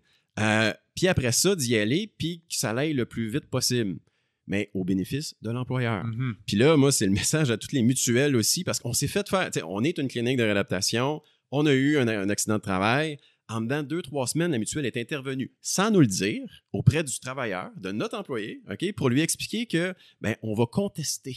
Hmm. De, de qu'est-ce? Moi, en tant qu'employeur, je n'ai même pas su que ma mutuelle allait contester la- la- la- notre employé. Notre employé qui était tout à fait légitime. Oui, c'est une blessure. Oui, c'est vrai, je le sais qu'il y a eu un accident déjà dans le passé sur cette. euh, mais là, ma mutuelle a décidé de contester un accident de nos employés alors qu'on ne le savait même pas. Ça a créé un sentiment. Avant qu'on le sache, après deux, trois jours, cet employé-là était, était pas contente. OK? Puis ça, je sais que ma- malheureusement, les mutuelles vont agir de manière cowboy un peu dans plusieurs dossiers qui vont nuire énormément. Puis à un moment donné, l'employeur va se dire Ah, ben c'est correct, je vais laisser la mutuelle aller. Message à tous les employeurs, s'il vous plaît, contrôlez-les. Puis on n'est plus avec cette mutuelle-là, je vous le confirme, OK? Parce que, ben, à un moment donné, c'est une, matière- une manière un peu euh, inhumaine de traiter nos employés. Ouais. Euh, puis après ça, puis ça, si on l'explique clairement, moi je le dis à tous mes patients sur la CNSST que j'évalue, euh, puis que je prends en charge justement, c'est de dire Hey, ça se peut que ton employeur conteste. Ça se peut que ton employeur ait aucune idée que la mutuelle est en train de te contester. Ça se peut. Comme ça se peut qu'il soit conscient aussi. Mais c'est une raison administrative que la mutuelle le fait. Puis là, si tu enlèves cette pression-là, tu fais, tu Ouh, OK, c'est correct. Ouais. Que- Gestion des attentes aussi. Là. Oui, beaucoup. Puis si Un- tu le dis d'avance, un peu comme quand ils vont passer une. un IRM, un tu lui c'est dis exactement là, je m'en vais. Ouais, ouais. OK. Ils vont trouver des tonnes. Ils vont trouver des Tu affaires. lui dis déjà, je peux déjà te l'écrire, ton rapport d'IRM. exact. Donne-moi ton âge, je vais te Quelques hernies, quelques pros. Eh, Ouais. ouais, c'est ça. Fait, que- fait que ça, si on le prévoit d'avance, ils reviennent de l'IRM, ils reviennent, ils se font contester, ils me disent OK, c'est correct, tu me l'avais dit. Fine. Ouais. Fait que là, tous les professionnels devraient prendre du temps pour expliquer tout ça. Mais on le fait pas. On le fait. En fait, Non, trop exact. peu. Dans, dans, les dernières, dans les derniers échanges que- qu'on vient d'avoir, Oui. dans tous les échanges qu'on vient d'avoir, il y a des trucs qui, qui sautent aux yeux. C'est que on a quasiment plus parlé de tous les facteurs autres que les facteurs physiques C'est la réalité. qui influencent euh, le, le- le outcome et, et le Mhm. pronostic de nos patients. Mhm. Euh, c'est quoi le rôle, par exemple, d'un conflit avec l'employeur? C'est quoi le rôle d'un sentiment d'injustice? C'est quoi le rôle de ne pas avoir le support de l'environnement de travail, de se faire menacer, euh, de se faire intimider par nos, par nos collègues, par nos employeurs parce qu'on est en arrêt de travail blessé? Mhm. C'est quoi l'impact de ça sur la possibilité des gens à récupérer? Direct. Impact direct. Il y a vraiment un impact et la Ouais. littérature le démontre. Mhm. Donc, quand Mhm. tes collègues sont pas supportants, quand ton employeur t'appelle pas, pas pour te stresser de retourner, mais pour te dire Hey, on est avec toi, puis prends le temps de récupérer, ou quand l'employeur conteste le travailleur, puis tout ça a un impact sur les durées d'indemnisation et euh, mm-hmm. sur... Euh, puis tu sais, j'ai ça, moi, je suis une scientifique, là, mais je veux dire, il y a une différence entre outcome puis impact. Ouais. Puis tu sais, souvent, dans les études, puis la, les, toutes les études d'indemnisation vont mesurer des outcomes, tu sais, la durée d'indemnisation, les coûts reliés à l'indemnisation, le retour au travail, qui est, by the way, souvent peut mesurer de façon pérenne. Mm Fait qu'on va voir, mm-hmm. ah, il est retourné au travail, mais est-ce que quatre mois plus tard, la personne s'est reblessée? Bref, ces outcomes-là, c'est ça qui drive comment on va changer le système actuellement ou les politiques, mais les impacts sur la personne, qui sont des impacts psychologiques, physiques, qui vont faire que notre personne ne retourne pas, euh, qu'elle est en dépression sévère qui se poursuit, ben ça, c'est moins discuté. Fait en tout cas, bref, ça pour dire que ça a des impacts clairs dans, la littérature sur des outcomes comme la durée d'indemnisation, les coûts, tout ça. Et si on reconnaît pas ça puis qu'on fait rien, ben c'est sûr qu'on n'aide pas nos patients puis euh, voilà. le, le, point que j'essaie d'apporter c'est que tu sais au final, tous les employeurs, ce qu'ils veulent, c'est que leur. En tout cas, les employeurs bienveillants, ce qu'ils veulent, ça devrait être le bonheur, le bien-être de leur mhm. employé au travail. Et s'il est blessé, probablement que ce qu'il veut, c'est qu'il revienne au travail. Mhm. Ce que l'employeur sait pas, s'il n'est pas au courant de toute cette recherche-là puis de cette science-là, c'est que il y a beaucoup d'impact de ce que lui va faire sur l'impact que le patient, que la personne revienne travailler vite ou non. Mm. Fait que mettons qu'on veut passer un message très subtilement clair à des employeurs, c'est quoi les choses à faire puis des choses à ne pas faire vis-à-vis notre employé blessé si notre but c'est qu'il revienne au travail, qu'il soit bien puis qu'il perdure pas dans l'incapacité? Mm-hmm. En fait, moi, je pense que les, les As sont alignés présentement avec la pénurie ou la rareté de main-d'œuvre, on l'appellera comme on veut. Moi, dans ma tête, c'est plus une pénurie de main-d'œuvre qui va se prolonger quand même pendant un bon bout de temps.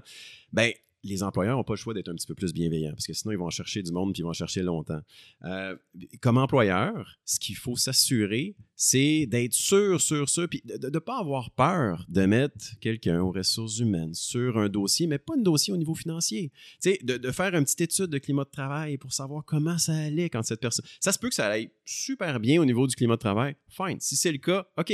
Comment on s'assure que ben, quand la personne va revenir, qu'elle soit bien vue aussi auprès de euh, des, gens, de ses, de ses collègues de travail, euh, il faut qu'ils prennent le temps pour, regarder cet aspect-là aussi en même temps, puis s'assurer que ça va être périn dans le temps. Je le sais comment ça se passe aussi en même temps. Quelqu'un qui est en arrêt de travail, malheureusement, coûte beaucoup plus cher à l'employeur. Puis ça, c'est un des enjeux qu'on a avec notre système ici au Québec, c'est que euh, un, employeur est avantagé de ramener le plus vite possible mmh. quelqu'un au niveau, strictement financier. Oui, même si c'est pour aller trier des petites bottes euh, qui servent à rien. OK? Puis malheureusement, on a vu ça dans trop d'entreprises qui vont arriver avec ce système-là, qui vont dire c'est correct, on va le mettre au travail léger, avec un travail qui est complètement dégradant pour la personne. Mais pour l'employeur, au niveau de ses poches, ses finances, c'est mieux. Puis ça, c'est un enjeu qu'on parlait pas trop. Mais là, que souvent, avec le conseiller, on va dire Hey, là, là, le travail qui est en train de se faire actuellement est tout à fait non constructif et il va faire en sorte que l'état du travailleur va se dégrader. Fait que ça, c'est aux employeurs, s'il vous plaît, les, retours au travail, il faut que ça soit significatif pour l'employé, puis qu'il voit justement qu'il y a un plan qui soit fait. Puis mettez quelqu'un au niveau des ressources humaines qui va, qui va accompagner ce plan-là, qui va s'assurer que les étapes se passent bien. Puis ça, c'est hyper important. Malheureusement, d'habitude, le travailleur, il retourne au travail, puis là, il recommence le même chiffre, et malheureusement, risque de se reblesser dans peu de temps s'il n'y a rien qui est changé aussi. Je pense que, fait tu sais, les employeurs, c'est ça. Malheureusement, les employeurs sont, comme a dit Pascal, sont souvent drivés par le fait que ça va leur coûter cher. Mhm. Fait que je pense que effectivement, on veut le plus possible qu'ils soient bienveillants, qu'ils vérifient, comme a dit Pascal, le climat de travail, qu'ils investiguent un peu ce qui s'est passé avant l'accident. Mais la vérité, c'est qu'ils le font souvent ah, pas ou peu. Mais je pense que nous, comme physio, notre job, c'est de poser des questions. Mhm. Puis tu sais, comme physio, il faut bâtir notre alliance avec ces gens-là. Fait qu'on n'arrive pas avec nos gros canons. Puis hey, c'était comment au travail? Puis vos, vos collègues. Je pense que plus on bâtit notre relation, plus on va comprendre, puis on va pouvoir poser des questions.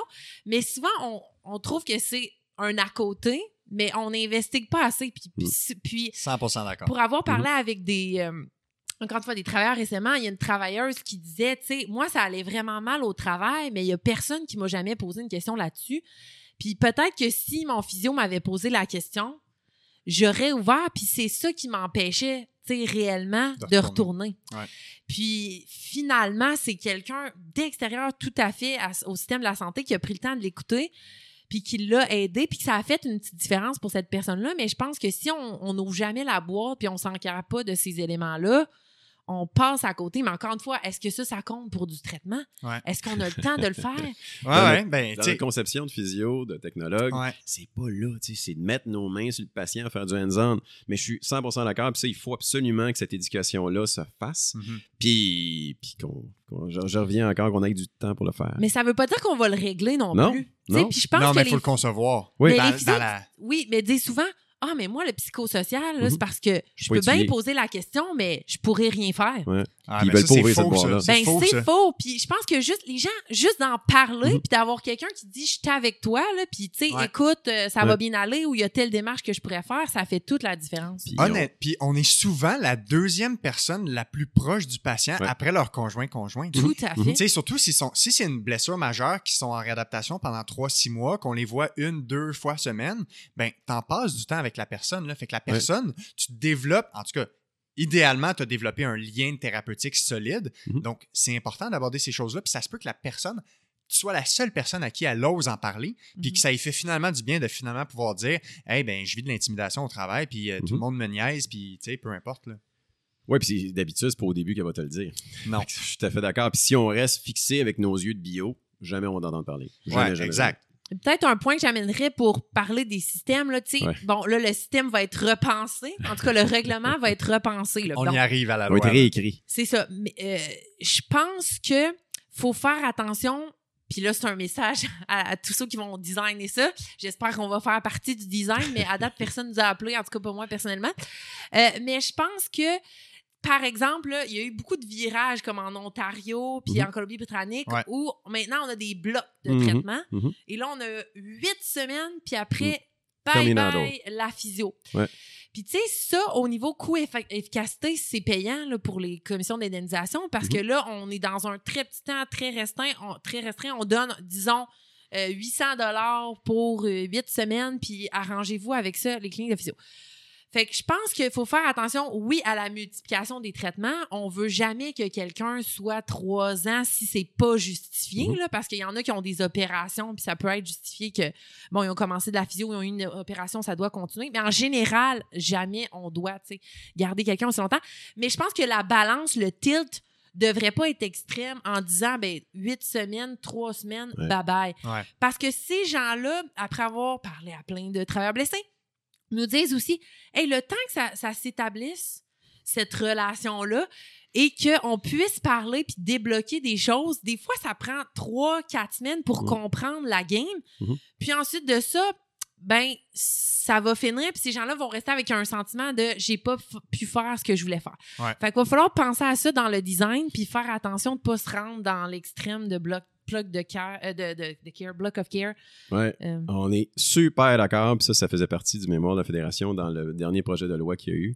Euh, puis projet de loi qui a passé d'ailleurs avec très peu d'amendements. Puis malheureusement, ceux qui ont décidé de faire. Puis le, cadre est très large présentement au niveau de la loi. Les règlements sont pas écrits, sont pensés déjà. Pensés par qui? Par les syndicats et les patrons.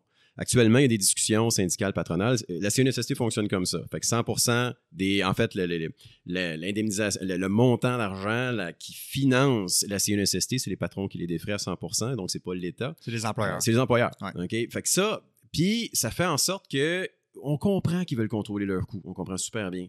Fait que là, présentement, ceux qui ont décidé des derniers règlements, c'était les, les, les, euh, les, patrons et les syndicats. Là, ce qui s'enligne actuellement, puis on a eu une discussion pas plus tard que là, deux, en fait, quelques semaines avec la CNSST, c'était que ça va être exactement le même processus. Puis là, on posait la question, j'étais avec le président d'ordre de la physiothérapie, l'ordre des ergots était là, l'association des ergots aussi, en disant qu'est-ce qui va se passer pour l'écriture des prochains règlements? Puis on dit, ben, vous allez être consulté, vous allez être consulté en, consultation, en prépublication. Prépublication, ça veut dire que 99,9% de la loi, a des règlements ont été écrits. Puis autant côté chercheurs, côté gens de terrain, personne va avoir, malgré tout ce qu'on a fait, tout ce qu'on leur dit, personne ne va nous avoir écouté. Fait puis là, actuellement, ça, c'est un message à la commission aussi pour dire il y a énormément de gens en réadaptation qui veulent être consultés, qui ont des choses importantes à dire pour encadrer le travailleur accidenté de manière beaucoup plus optimale. Euh, puis on est tout à fait prêt à faire des tables, des, des vraies tables avec les patrons et les syndicats. Puis là, de dire, ben c'est parfait, tous les moyens qu'on a, qu'on peut mettre en place, c'est ceux-là. Là, on va choisir. Puis oui, on, on, comprend très bien la notion de contrôle des coûts. Je comprends super bien. Mm-hmm. Mais après ça, on met ça dans le pot.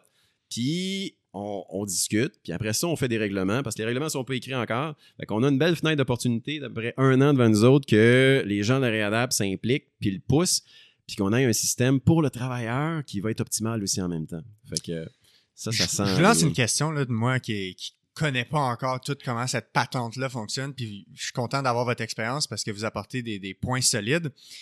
Comment ça se fait qu'on a du monde comme Anne, par exemple, qui est en train de dédier sa carrière à mm-hmm faire de la recherche pour trouver c'est quoi la meilleure façon de prendre en charge ce genre de, de, système-là. C'est quoi la meilleure façon de mettre des lois, des cadres pour qu'on ait, oui, une efficacité au niveau des coûts, mais aussi mhm. au niveau santé publique, puis au niveau long terme. Euh, comment ça se fait qu'on a autant de sciences puis de recherche mhm. qui a pour objectif d'arriver à la vérité? On n'arrive jamais à la vérité, mais on essaie de s'en approcher ou on essaie de s'éloigner de ce qui est faux puis que c'est pas plus considéré ça dans les décisions. J'ai envie de faire un petit clin d'œil avec le troisième lien à Québec, tu sais, des genres de choses comme ça que tous les environnementalistes puis les experts s'entendent pour dire que c'est pas une bonne idée. Mm-hmm. Comment ça se fait? Ou c'est quoi les solutions? C'est pas payant de nous inviter dans le sens, je pense que c'est comme dans n'importe quoi, tu sais pourquoi au Québec, on a un gouvernement qui se base pas sur la science dans plusieurs. Puis, tu sais, c'est pas juste maintenant, c'est chaque gouvernement. On veut des réponses rapides, on veut une action qui fulgurante, tu sais. Puis, on pense pas aux impacts à long terme. Fait que je pense que c'est tout ça. Je pense que pour quelques points quand même, la CNSST, des fois, tend des perches miniatures à certaines personnes de la science, là, dans le monde de la recherche. Puis j'ai des noms en tête, mais je pense que c'est pas transparent mhm. comme processus, puis c'est pas... Euh, puis est-ce que c'est considéré, euh, je sais pas, je pense que le, bottom line, c'est les coûts. Puis je pense qu'il y a des fois des actions qui prennent pas, tu sais, si on impliquait on faisait une grosse démarche comme ça, ça complexifierait aussi probablement les affaires parce mhm. que là, on s'obstinerait plus sur qu'est-ce qu'on doit faire. Mhm. Est-ce qu'on veut vraiment avoir euh, euh, des scientifiques qui s'obstinent autour de la table dans les politiques, je pense pas toujours. Est-ce qu'on aurait des meilleurs résultats? Sincèrement, moi, je pense que oui. Mais je pense que euh, devraient nous impliquer plus, clairement, mais c'est pas fait. C'est pas fait. Ouais, puis J'ai pas répondu à la question. Non, tu as répondu. tu as bien répondu, puis, puis oui, je, connais très bien. Ben non, mais en fait, c'est non, je continue exactement sur le même chemin mm-hmm. parce que je sais, je connais très bien les deux scientifiques qui là actuellement sont consultés par la CNSST qui, eux, ben, font des travaux, font des travaux, autant en physio qu'en ergothérapie. Puis là, CNSST a décidé que c'était la saveur des prochaines années. On va consulter deux chercheurs, puis on va arriver avec un nouveau modèle. Puis on va baser nos règlements là-dessus. Mais les gens de terrain, les gens des ordres professionnels, euh, les syndicats, les patrons ne seront pas consultés, même dans ces travaux-là qui vont être faits, puis qui vont sûrement aboutir après que les règlements aient été décidés. Fait que sincèrement, moi, ce que je veux dire devant tout le monde, c'est que c'est de la poudre aux yeux. C'est une manœuvre politique pour dire qu'ils font quelque chose, puis qu'ils vont arriver en disant Ah, ben finalement, les règlements ont été écrits, puis ben, vous repassez votre tour, puis dans 15 ans, dans 20 ans, on va en reparler. Le vrai enjeu, c'est vraiment d'asseoir ces gens-là. On, a, assis des gens autour de la table. Anne, en faisait partie justement pour faire une déclaration de principe avec les gens du milieu, fait que les associations, les autres professionnels, euh, deux chercheurs qui étaient impliqués aussi. En fait, puis toutes les associations qui, de professionnels qui font affaire avec la CNSST, qui ont fait une alliance aussi, l'OQP3S, que ça s'appelle. Puis c'est vraiment. Euh, puis de, cette manière-là, c'est de dire, hey, les gens de terrain, les chercheurs, les ordres disent qu'au niveau de la réadaptation, ça devrait se passer de telle, telle, telle, telle manière. C'est dans le cadre du projet de loi. Est-ce que ça a été écouté? Pas vraiment. Mais tous ces gens-là qui ont des choses à dire, ben, il faut juste qu'ils soient à la même table que les patrons les syndicats, puis disent ben, vous pouvez sauver des coûts sur telle, telle, telle chose. Puis à regarder comment on peut bien faire un retour au travail, on peut le faire d'une manière beaucoup plus optimale en impliquant les gens de la réadapte, que ce soit pas juste le médecin qui décide de l'assignation temporaire puis de telle autre chose. Je pense qu'à un moment donné, il est temps qu'on élargisse tout ça, ces discussions-là. Mais on peut pas le faire juste avec un ou deux chercheurs, mais il faut impliquer tout le monde. Puis je sais que c'est compliqué à gérer. Puis pour eux autres, Mhm. Ils nous disent, on vous implique pas parce que c'est tout le temps un peu une négociation syndicale, patronale qui est là. Je comprends cet élément-là. Mais d'impliquer les gens de RADAP, les ordres, Puis là, on parle pas des médecins, mais les médecins sont hyper impliqués là-dedans. À un moment donné, c'est, on les appelle nos gatekeepers.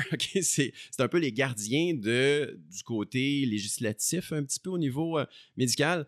Euh, il y a des choses importantes à travailler avec le médecin pour leur faire comprendre aussi la complexité, parce que souvent, ils ont 6-7 minutes dans leur bureau pour gérer un dossier puis dire redonner un rendez-vous dans trois semaines.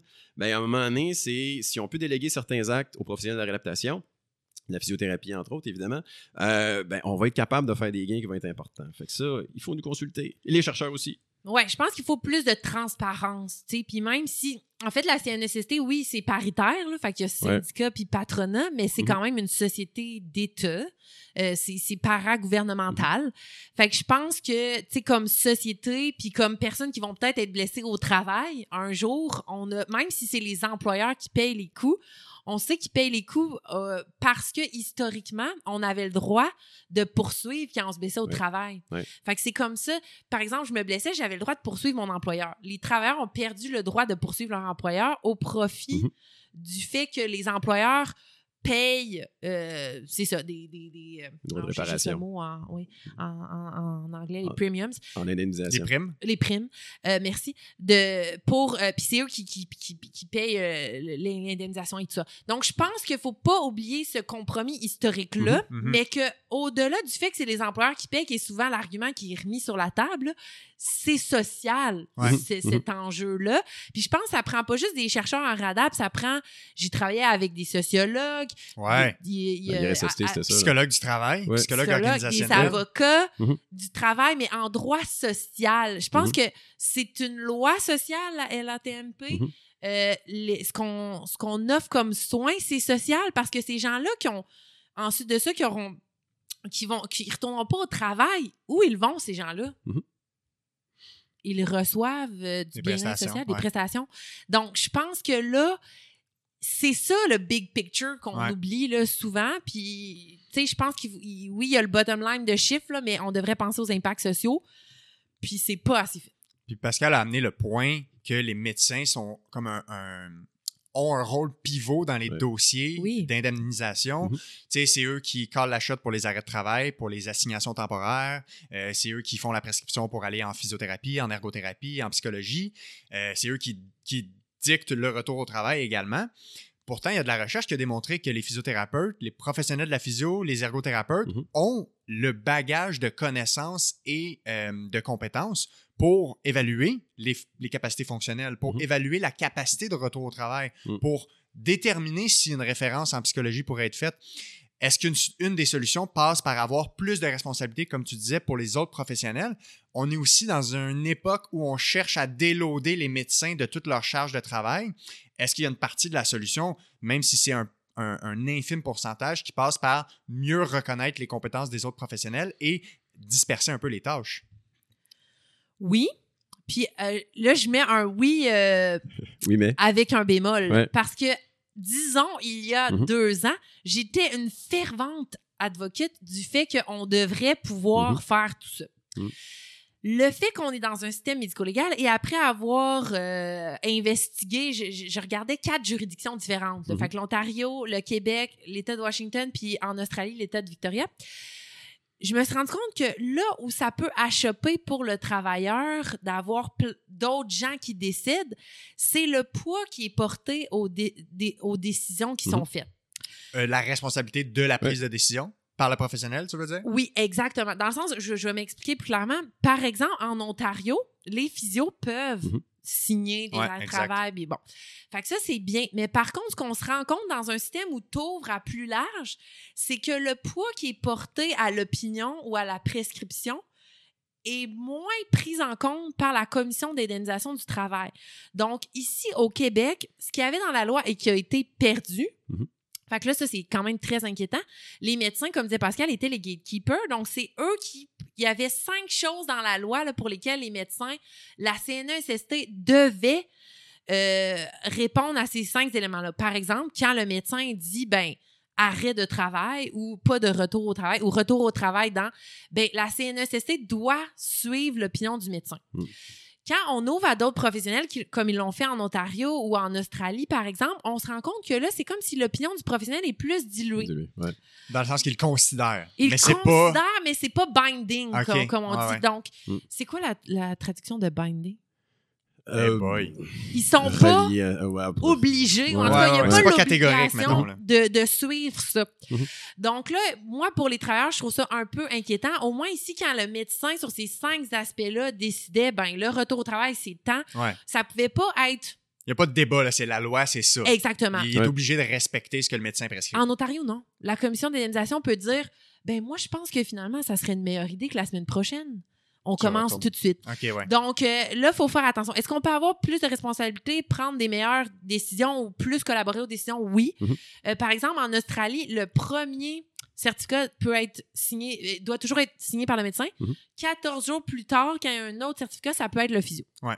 Euh, mais je pense juste qu'il faut rester alerte à est-ce qu'on nuit aux travailleurs en faisant ces changements-là.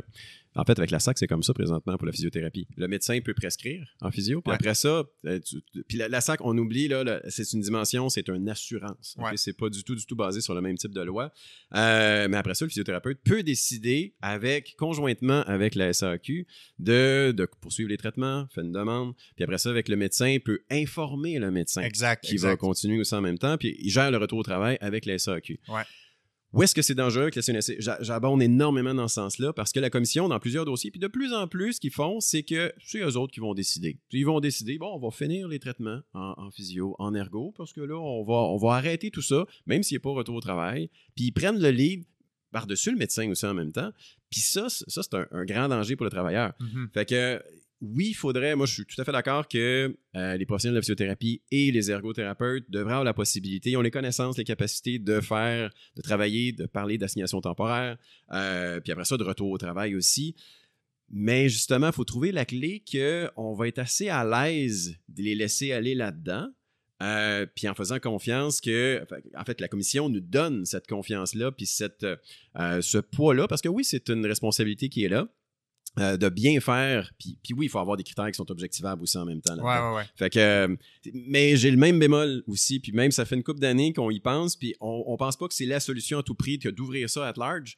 Parce que on le sait, puis les, les syndicats nous livrent la main vite, vite, vite en disant Oh, tout, tout, tout, tout, moi, mon travailleur ici, là, si vous prenez tout ça, euh, la commission va avoir plus de droits en arrière. Mhm. Fait qu'il faut, faut juste faire attention. Puis ce qui, ce qui était rapporté aussi par les gens, euh, surtout des gens des cliniques, par exemple, légales, qui a des travailleurs en Ontario, c'est Mhm. aussi que lorsque, parce qu'on est dans un système médico-légal, quand ces gens-là vont, par exemple, contester une décision, puis ils vont se Ouais. rendre au tribunal administratif du travail, Mhm. qui seront les experts d'opinion qui vont s'affronter? Puis malheureusement, dans la hiérarchie du Québec, on n'est pas On est à loin. la même hiérarchie. On est loin. On Que est les loin médecins. que les médecins Exact. Et que le médecin les, orthopédistes ou euh, les physiatres. Donc, si c'est nous qui a pris les décisions, puis qui a décidé, puis que la personne oppose, disons, notre prescription ou notre jugement Mhm. à la CNST, vont avoir des médecins puis Ouais. spécialistes qui vont l'avoir fait, ça peut aussi nuire dans la balance de droit de ces personnes-là.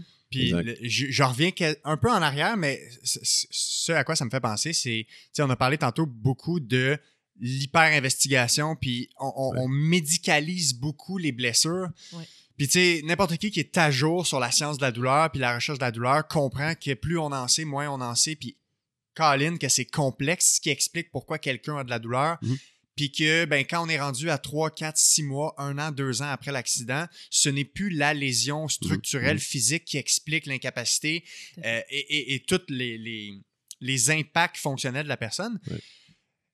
J'ai l'impression que ça nuit toute cette cascade d'investigation. Mhm. Mais d'un autre côté, moi, je parle à beaucoup de médecins de famille dans mon entourage puis qui, qui voient des patients qui sont couverts par des indemnisations de la CNESST et eux ont la pression de la CSST pour leur Ah. dire ben c'est quoi qui justifie un autre arrêt? Mhm. Est-ce que vous allez référer à, à un spécialiste? Allez-vous investiguer davantage? Fait que on est pogné comme en sandwich. Tu sais, Mm. nous, les physios, on est un peu les, les advocates de on peut-tu arrêter de tout le temps faire trop d'IRM, trop de rayons Mm-hmm. X, trop de scans, trop de références en orthopédie, etc. Alors que la majorité du temps, c'est pas nécessaire ou ça changera pas la conduite. Et de l'autre côté, le médecin, lui, il faut qu'il justifie pourquoi le patient ne retourne pas encore au travail. Puis, ben, pour justifier ça, souvent, il faut qu'il demande une imagerie de plus, il faut qu'il demande une référence de plus. Puis là, ça ne fait qu'avoir plus de, de- de rapports d'imagerie dans le dossier, Mhm. plus de d'opinions de personnes différentes qui disent quelque chose. Puis là, plus le nombre de personnes impliquées dans le dossier augmente, plus il y a de chances que le discours ne soit pas cohérent, que un dise que c'est ça, puis l'autre dise que c'est ça, puis là, les gens, ils s'entendent pas.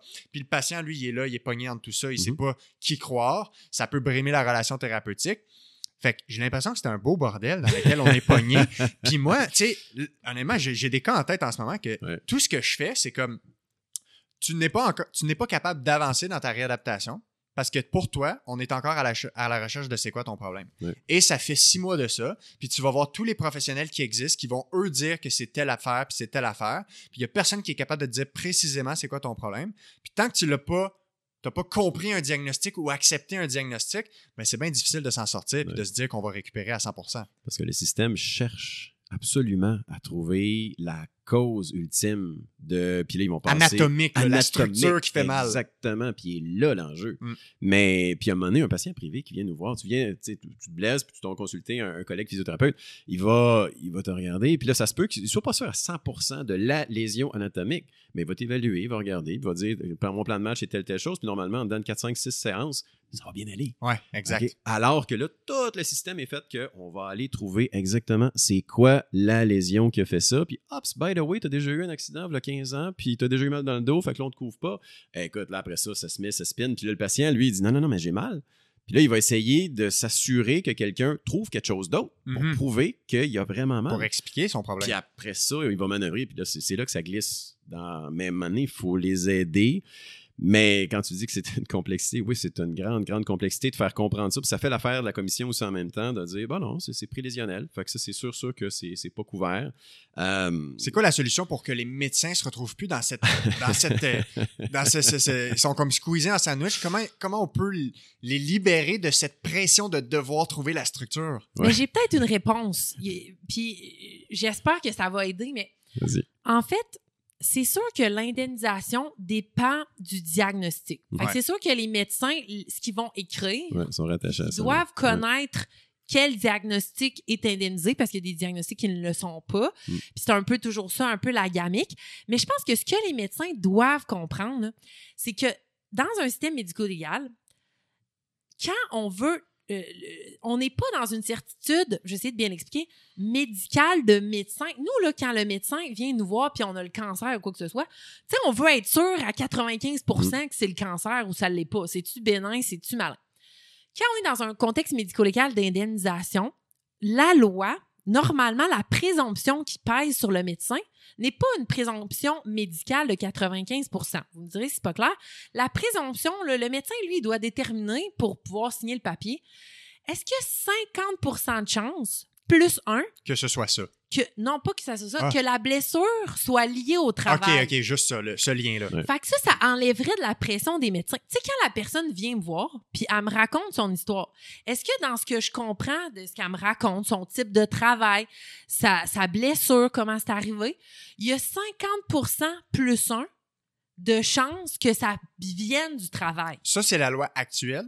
Oui, c'est comme ça, c'est la présomption de doivent. droit. Mhm. OK. Mhm. Fait que dans le fond, souvent comme professionnel, c'est la même chose pour nous, les médecins se disent Oh my God, faut tout que je back sur tout parce qu'il faut que ça soit 95% de chance que c'est sûr que c'est ça, puis que ça vient du travail.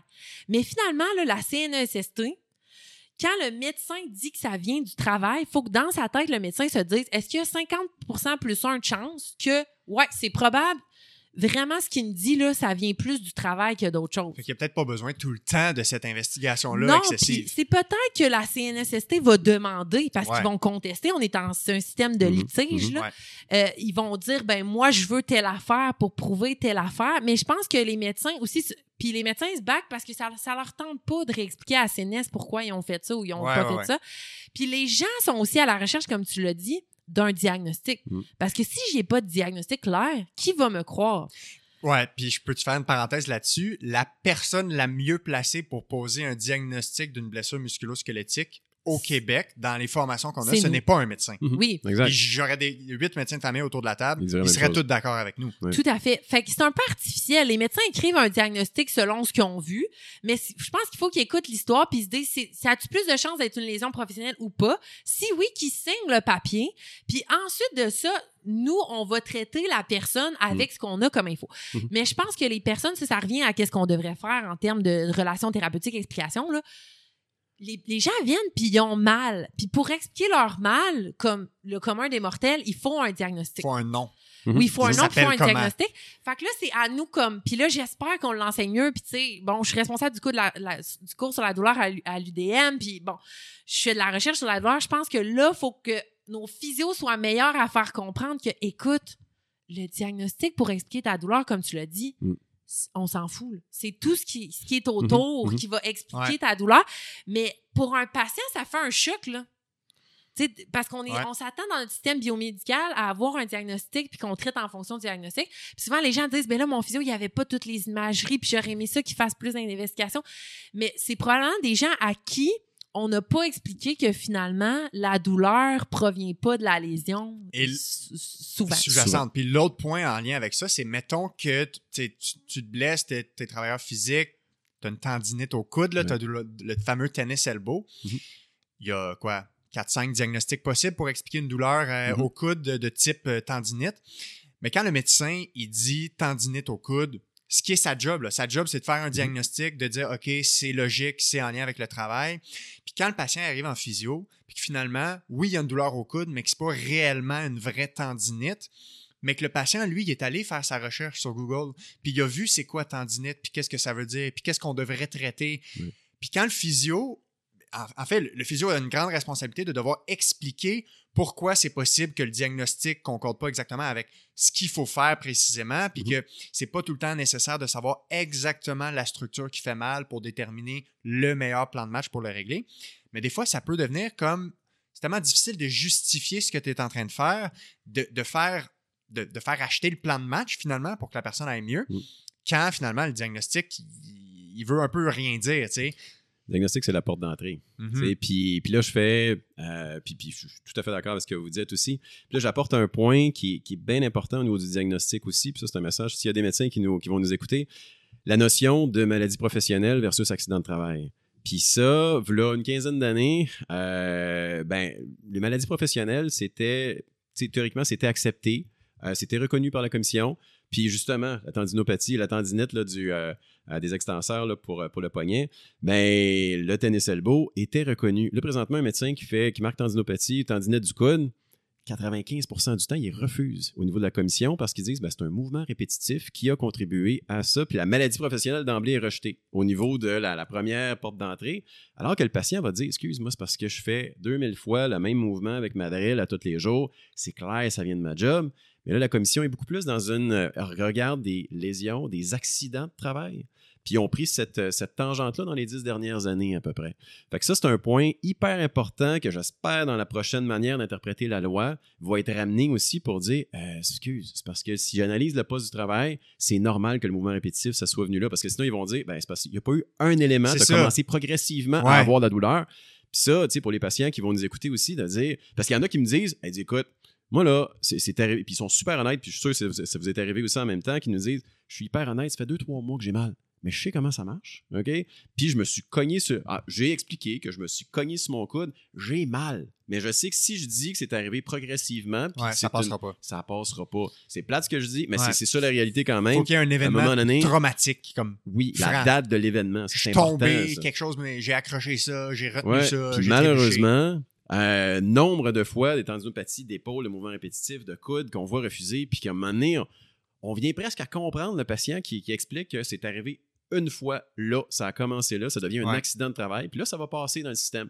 Fait que ça, il faut absolument que les agents, les conseillers, la- la- le système au complet reconnaissent que, ben oui, c'est une maladie professionnelle. Mhm. Acceptez-les, s'il vous plaît. Je dis pas qu'il faut pas enquêter, il faut pas, mais il faut le faire de la bonne manière, voir ouais, si c'est vraiment relié au travail. Ouais. Mais ça, c'est un point qui me chicote depuis une dizaine d'années, puis qui fait en sorte que le nombre de lésions a diminué. Dans, quand je disais là, que ça diminue de 50% depuis Ouais. 10 ans, ben, les maladies professionnelles sont très, très peu reconnues. Puis j'ajouterais sur ce point-là qu'il y a souvent euh, aussi des, iniquités au niveau du genre parce que ça a été démontré que c'est souvent les femmes mhm. qui font des travaux répétitifs, de la couture, ils font les travaux sur des petites pièces de microélectronique mhm. dans mhm. différentes compagnies. Puis c'est des choses qui vont pas arriver de façon traumatique, qui vont arriver à bas bruit, puis qui ne seront pas indemnisées. Donc, c'est les femmes vont se voir refuser parce qu'elles ont plus souvent des travaux répétitifs qui vont mener à des diagnostics d'atteinte qui ont été. Donc, Alors que les hommes, eux, ont plus de prédisposition à avoir un incident traumatique vu, leur, la nature de, leur travail. Exactement. Donc, mhm. je pense que ça aussi, socialement. Tu sais, là, on discute de ça, mais je veux dire, le physio dans son quotidien, là, il est comme, hey, Seigneur, tu sais, ça en fait donc bien des choses à savoir.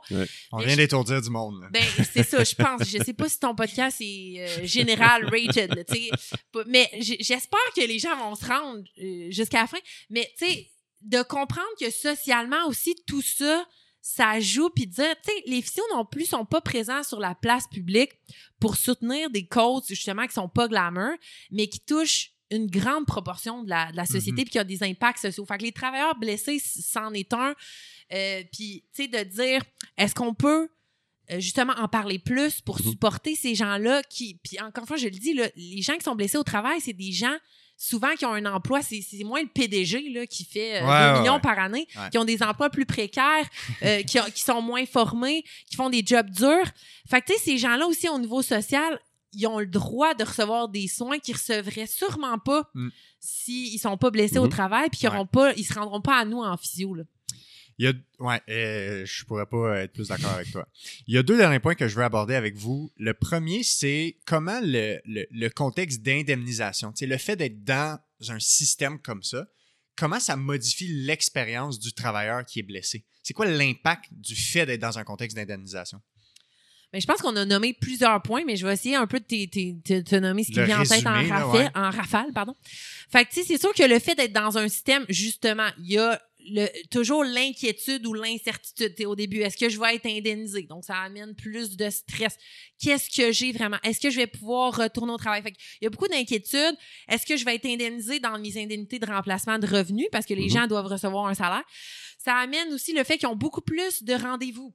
Hein? Parce que mhm. normalement, nous, on n'est pas fatigué avec des rendez-vous quand on se blesse au soccer. On va à notre physio puis d'attitude. Mais là, eux, il faut qu'ils retournent au médecin après deux semaines, après trois semaines, qu'ils prennent des rendez-vous. Les rendez-vous sont annulés. Des fois, ils n'ont pas accès au médecin, ils n'ont pas de médecin famille. Fait qu'ils doivent aller le matin, bonjour, sans santé, sans rendez-vous. Mhm. Fait que, ça amène vraiment un poids. Il y a un stress aussi au niveau de la navigation. Quel papier je dois remettre? À qui? Pourquoi? Est-ce que j'ai rempli les bonnes choses? Euh, pour, pour tous ceux justement qui parlent pas la langue, ça ajoute aussi un niveau de complexité. Il y a le fait qu'on va les contester. Donc, la majorité des mhm. travailleurs vont recevoir une contestation soit de la CNSST, soit de leur employeur. Fait qu'on va leur dire, après un certain temps qui, qui, commence à essayer de s'améliorer, qu'on ne croit pas. Que c'est pas valide. Ben, que là, tu seras peut-être plus indemnisé. Donc, ça aussi, ça ajoute comme au niveau de stress. Il y a aussi les collègues, l'employeur qui peuvent amener de la pression. Il y a une pression aussi de devoir retourner au travail rapidement. Euh, puis de pouvoir aussi regagner leur plein salaire, même si au Québec, on est, on est chanceux euh, d'avoir un système qui indemnise à hauteur de 90 mhm. euh, du revenu de la personne, mais quand même, quand tu n'as pas ton plein revenu puis ton salaire qui n'est pas élevé, 90 mhm. ça peut faire une grosse différence sur le souper que tu offres à tes enfants chaque semaine. Fait que je pense que tout ça, ça change ton mindset. Ça fait que souvent, tu es obligé de venir en physio trois fois mm-hmm. au lieu de venir une fois parce que la clinique a décidé que toi, c'est trois fois parce que tu as un accident de travail, par exemple. Euh, ça, donc, tu as plus de rendez-vous. Je sais pas, vas-y si tu veux ajouter d'autres choses, mais ça change tout. En fait, tu es dans un autre paradigme. Oui, oui, puis euh, écoute, tu as fait le tour de pas mal tous les systèmes aussi en même temps, puis ça vient jouer sur la vie familiale globalement. Tu sais, ça, c'est quelque chose qu'on peut pas te parler de tant que ça aussi, mais tu sais, vraiment la notion, la perception de la personne elle-même par rapport, souvent qui est pourvoyeur au niveau de sa famille, au niveau de. Puis finalement, tout son monde s'écroule aussi, puis c'est plus utile et tout. Euh, tous les aspects, toutes les sphères de sa vie sont touchées directement, de manière assez importante dans l'inconnu. Puis en gros, c'est un peu ça que, que Anne résume, puis je suis super d'accord avec tout ça. Fait en gros, ce que le message qu'on envoie à tous les professionnels, la santé globalement là-dedans, puis je sais bien que les médecins n'auront pas de temps pour le faire, c'est parfait, c'est correct, ça c'est accepté, mais que les professionnels de la réputation ne prennent pas ce temps-là. Euh, puis c'est pas besoin, pas besoin aussi que que ça soit absolument le physio, le technologue ou l'ergo qui prennent énormément de temps. Il faut qu'ils prennent du temps aussi, mais toute la notion administrative, pourquoi que vous dégagez pas une tâche à quelqu'un, une bonne adjointe qui sait très bien parler? Nous, c'est ce qu'on fait à l'interne, justement, un cours 101 sur le côté administratif, Mhm. Sur les papiers, la réclamation du travailleur. Ouais. C'est ça, ils savent pas c'est quoi. Puis de quelle manière qu'on peut les accompagner puis les aider là-dedans? Euh, ben ça, c'est des éléments qui peuvent qu'on peut mettre en place pour dire, regarde, on va t'aider. Mhm. On va Mhm. t'aider du mieux qu'on peut. Puis oui, ça va spinner autour. Ça va spinner, on va être un peu un paravent dans tout ça. Puis ultimement, on te croit. Il y a des gens qui vont dire qu'ils te croient pas. La première fois que la CNSST va faire une petite enquête sur ta situation, ben c'est comme les, les- les travailleurs nous le disent tout le temps. Tu vas avoir le feeling. tu vas avoir le feeling qu'ils ne te croient pas en commençant. Puis c'est ce que tu dis dans tes travaux aussi en même temps. C'est j'ai l'impression d'être coupable tout de suite. Je suis coupable de rien, j'ai mal. Mhm, J'ai mhm. juste mal au coude. Ouais. Mais en quelque part, ils ont tout le temps cette impression-là. Puis si on leur dit que ça va être de même, euh, ben là, ça va aider aussi en même temps. Puis là, il va se sentir, OK, parfait, quelqu'un qui m'écoute. Fait qu'on a, c'est pas énormément de temps que ça prend, mais c'est de dire les bonnes choses. Je parlais des moments de vérité avec euh, Ouais, la clientèle ouais, les tantôt, les moments clés dans une intervention. Mais ça, c'est bien, bien important qu'avec, euh, puis pas juste avec la clientèle Mhm. multiethnique, on le fasse tout le temps, euh, puis comme il faut, par les bonnes personnes. Fait qu'en gros, euh, c'est multisystémique, puis il faut, puis oui, c'est euh, c'est plus complexe. C'est pour ça que ça prendrait une expertise là-dedans qui se développe. Et euh, puis ça, c'est un message aussi. Je sais qu'on en a déjà parlé au niveau de, de Ouais. l'ordre et des programmes de formation, mais un peu comme ce qu'ils ont fait en Australie aussi, là, cette expertise-là au niveau de la médecine du travail. Ben, ça, j'y crois. Ouais. Euh, je sais qu'Anne y croit aussi en même temps qu'à un moment donné, c'est le but, c'est d'arriver à ça. Fait qu'il faut, faut- faut se mettre en action. Tous des excellents points. Tu as l'air de vouloir compléter. Non, mais j'allais juste dire, tu sais, on peut-tu être les meilleurs physios tout le temps pour tout le monde? Ouais. Ouais. Puis je pense que ceux qui voient des personnes qui sont indemnisées au travail, si ça les challenge comme physio parce qu'il y a les sphères psychosociales à prendre en charge, ben ça devrait être cool. Mhm. Ça devrait être comme, ben, regarde, cette personne-là, là, je vais. L'impact que je vais pouvoir avoir, peut-être contrairement au footballeur qui va se remettre de son LCA, là, Mhm. dans sa vie, il est énorme. Mhm. Ouais. Puis, tu sais, on est allé en physio parce qu'on on veut être en relation d'aide. En tout cas, Mhm. moi, c'était mon cas. Là. Puis, je pense que c'est c'est plus difficile parce qu'on est confronté des fois au manque de ressources peut-être Ouais, qu'on ouais, pourrait ouais. avoir, mais il faut se développer des outils. Ouais. Puis euh, développer des liens avec des gens, puis vers qui je peux référer. Mais puis il faut le faire à un niveau micro, one-on-one avec notre patient. Mais moi, je ferais quand même un plaidoyer aussi pour que comme profession, puis comme physiothérapeute en gang, là, on s'intéresse plus à des aspects sociaux comme celui-là, Mhm. Mhm. puis qu'on on fasse avancer le changement pour ces personnes-là. Nous, on a des Ouais, privilèges dans la vie, faut les utiliser à bon escient. Tu sais, Puis- tu dis, euh, av- avant de passer au prochain point, tu dis euh, c'est un challenge où les gens sont confrontés aux aspects psychosociaux, puis des fois, ils n'ont pas les outils. Des fois, j'ai l'impression, là, si je fais une, une- une métaphore, on nous demande de faire pousser un beau jardin, là, mais ils te mettent de la roche à la place de la terre. Le jardin est à l'ombre, t'as pas le droit d'eau, puis t'as pas le droit d'engrais. Puis, tu sais, c'est comme, puis fais-moi pousser les plus belles Mhm. tomates du Québec. tu sais. Souvent, j'ai l'impression, je suis un jardinier avec ben de la passion, puis j'ai vraiment envie d'avoir un beau jardin, tu sais. Mais souvent, je trouve que le système fait en sorte qu'il me manque des trucs. Mhm. Mais effectivement, tout le monde peut faire mieux, aussi aller se former. Puis moi, je mets beaucoup de rôle de l'employeur par rapport à leur physio, Mhm. dans le mentorat, dans Mhm. la formation, puis dans répondre à ces questions-là pour pas que les gens soient dans le néant sur qu'est-ce que je fais avec ces cas qui sont si complexes. Puis Ouais. le système, tu as raison, doit changer. Parce que je veux dire, comme tu as dit, on a bien beau remettre la responsabilité individuelle sur chaque physio du Québec ou, te- ou technologue qui devrait être le plus fabuleux possible. Mais si tes conditions de travail te permettent pas de Ouais. faire pousser le jardin, là, Ouais. ben tu vas être en burn-out Exact. après cinq ans de, de travail de On physio. n'en a pas parlé, ça, mais je suis sûr que les physios sont stressés Mhm. ou peuvent vivre de la- du Oui. stress par ces cas-là. Puis en fait, Parce que moi, le nombre de physios qui se battent avec la CNSST, que, puis ça, c'est un message aux employeurs qui doivent laisser le temps à leurs professionnels de faire les démarches. Parce que ça, c'est bien beau. On en parle justement de cette. Mhm. Puis oui, le système de la CNSST qui date depuis euh, euh, la dernière loi, le 85, euh, il faut, faut le brasser, il faut dire ce qu'on a à dire. Parce que là, présentement, l'autonomie professionnelle, ben, je vous dis, elle bafouille pas à peu près. Puis j'ai bien peur que, malheureusement, avec la prochaine loi, ce soit pas réglé loin de là. Mhm. Euh, Puis ça, à un moment donné, il faut que les technologues, il faut que les physios avancent dans le processus, le disent, le disent haut et fort, puis soient capables d'argumenter avec l'agent qui va être la première personne au niveau de la commission. Puis après ça, demander un conseiller au dossier qui, lui, va avoir une écoute. Lui, elle, va avoir une écoute pour essayer de trouver les meilleures solutions, puis pas d'attendre que ça arrive un moment donné au bout de six mois, huit mois sur son dossier, sur son, bureau. Donc, il faut vraiment, vraiment, vraiment que rapidement, nous, on le dise. Parce que souvent, on, sincèrement, pour être sur encore pas mal, on le sait quoi faire. Mhm. Puis là, on se fait dire par l'agent, ben, je vais faire la demande pour un conseiller. Ça va prendre trois mois. Puis on va chroniser le dossier, bien comme il faut. Puis là, après ça, ils vont nous dire, oui, mais ton patient, tu l'as vu pas mal trop de fois en, clinique. Hey, come on, je te demande ça, ça, ça, ça, ça. Mhm. Là, à un moment donné, il faut, faut le dire. Fait qu'on va, euh, on va attaquer. Oh, puis ça, c'est le message justement à tout le monde. Donnez-leur du temps aussi pour, faire, pour faire cette représentation-là individuellement. Parce que si tu fais toujours tes lettres, puis ton aide, puis ton soutien à 5h30 le soir quand tu viens de finir ta journée ou 9h30 pas payé pour, pour ton dernier patient, tu le feras pas. Non, c'est Fait que je pense que le système, le fait qu'on travaille en majorité dans les cliniques privées, puis que c'est aussi drivé par faire de l'argent, on ne se le cachera pas. On est des professionnels de la santé. Capitalistes. Mais capitalistes, je le dis cinq fois dans le même podcast. Mais je pense qu'il faut faire attention, puis il faut, faut que nos milieux de soins, qui sont gérés majoritairement par des physios quand même, mm-hmm. euh, les proprios euh, nous soutiennent.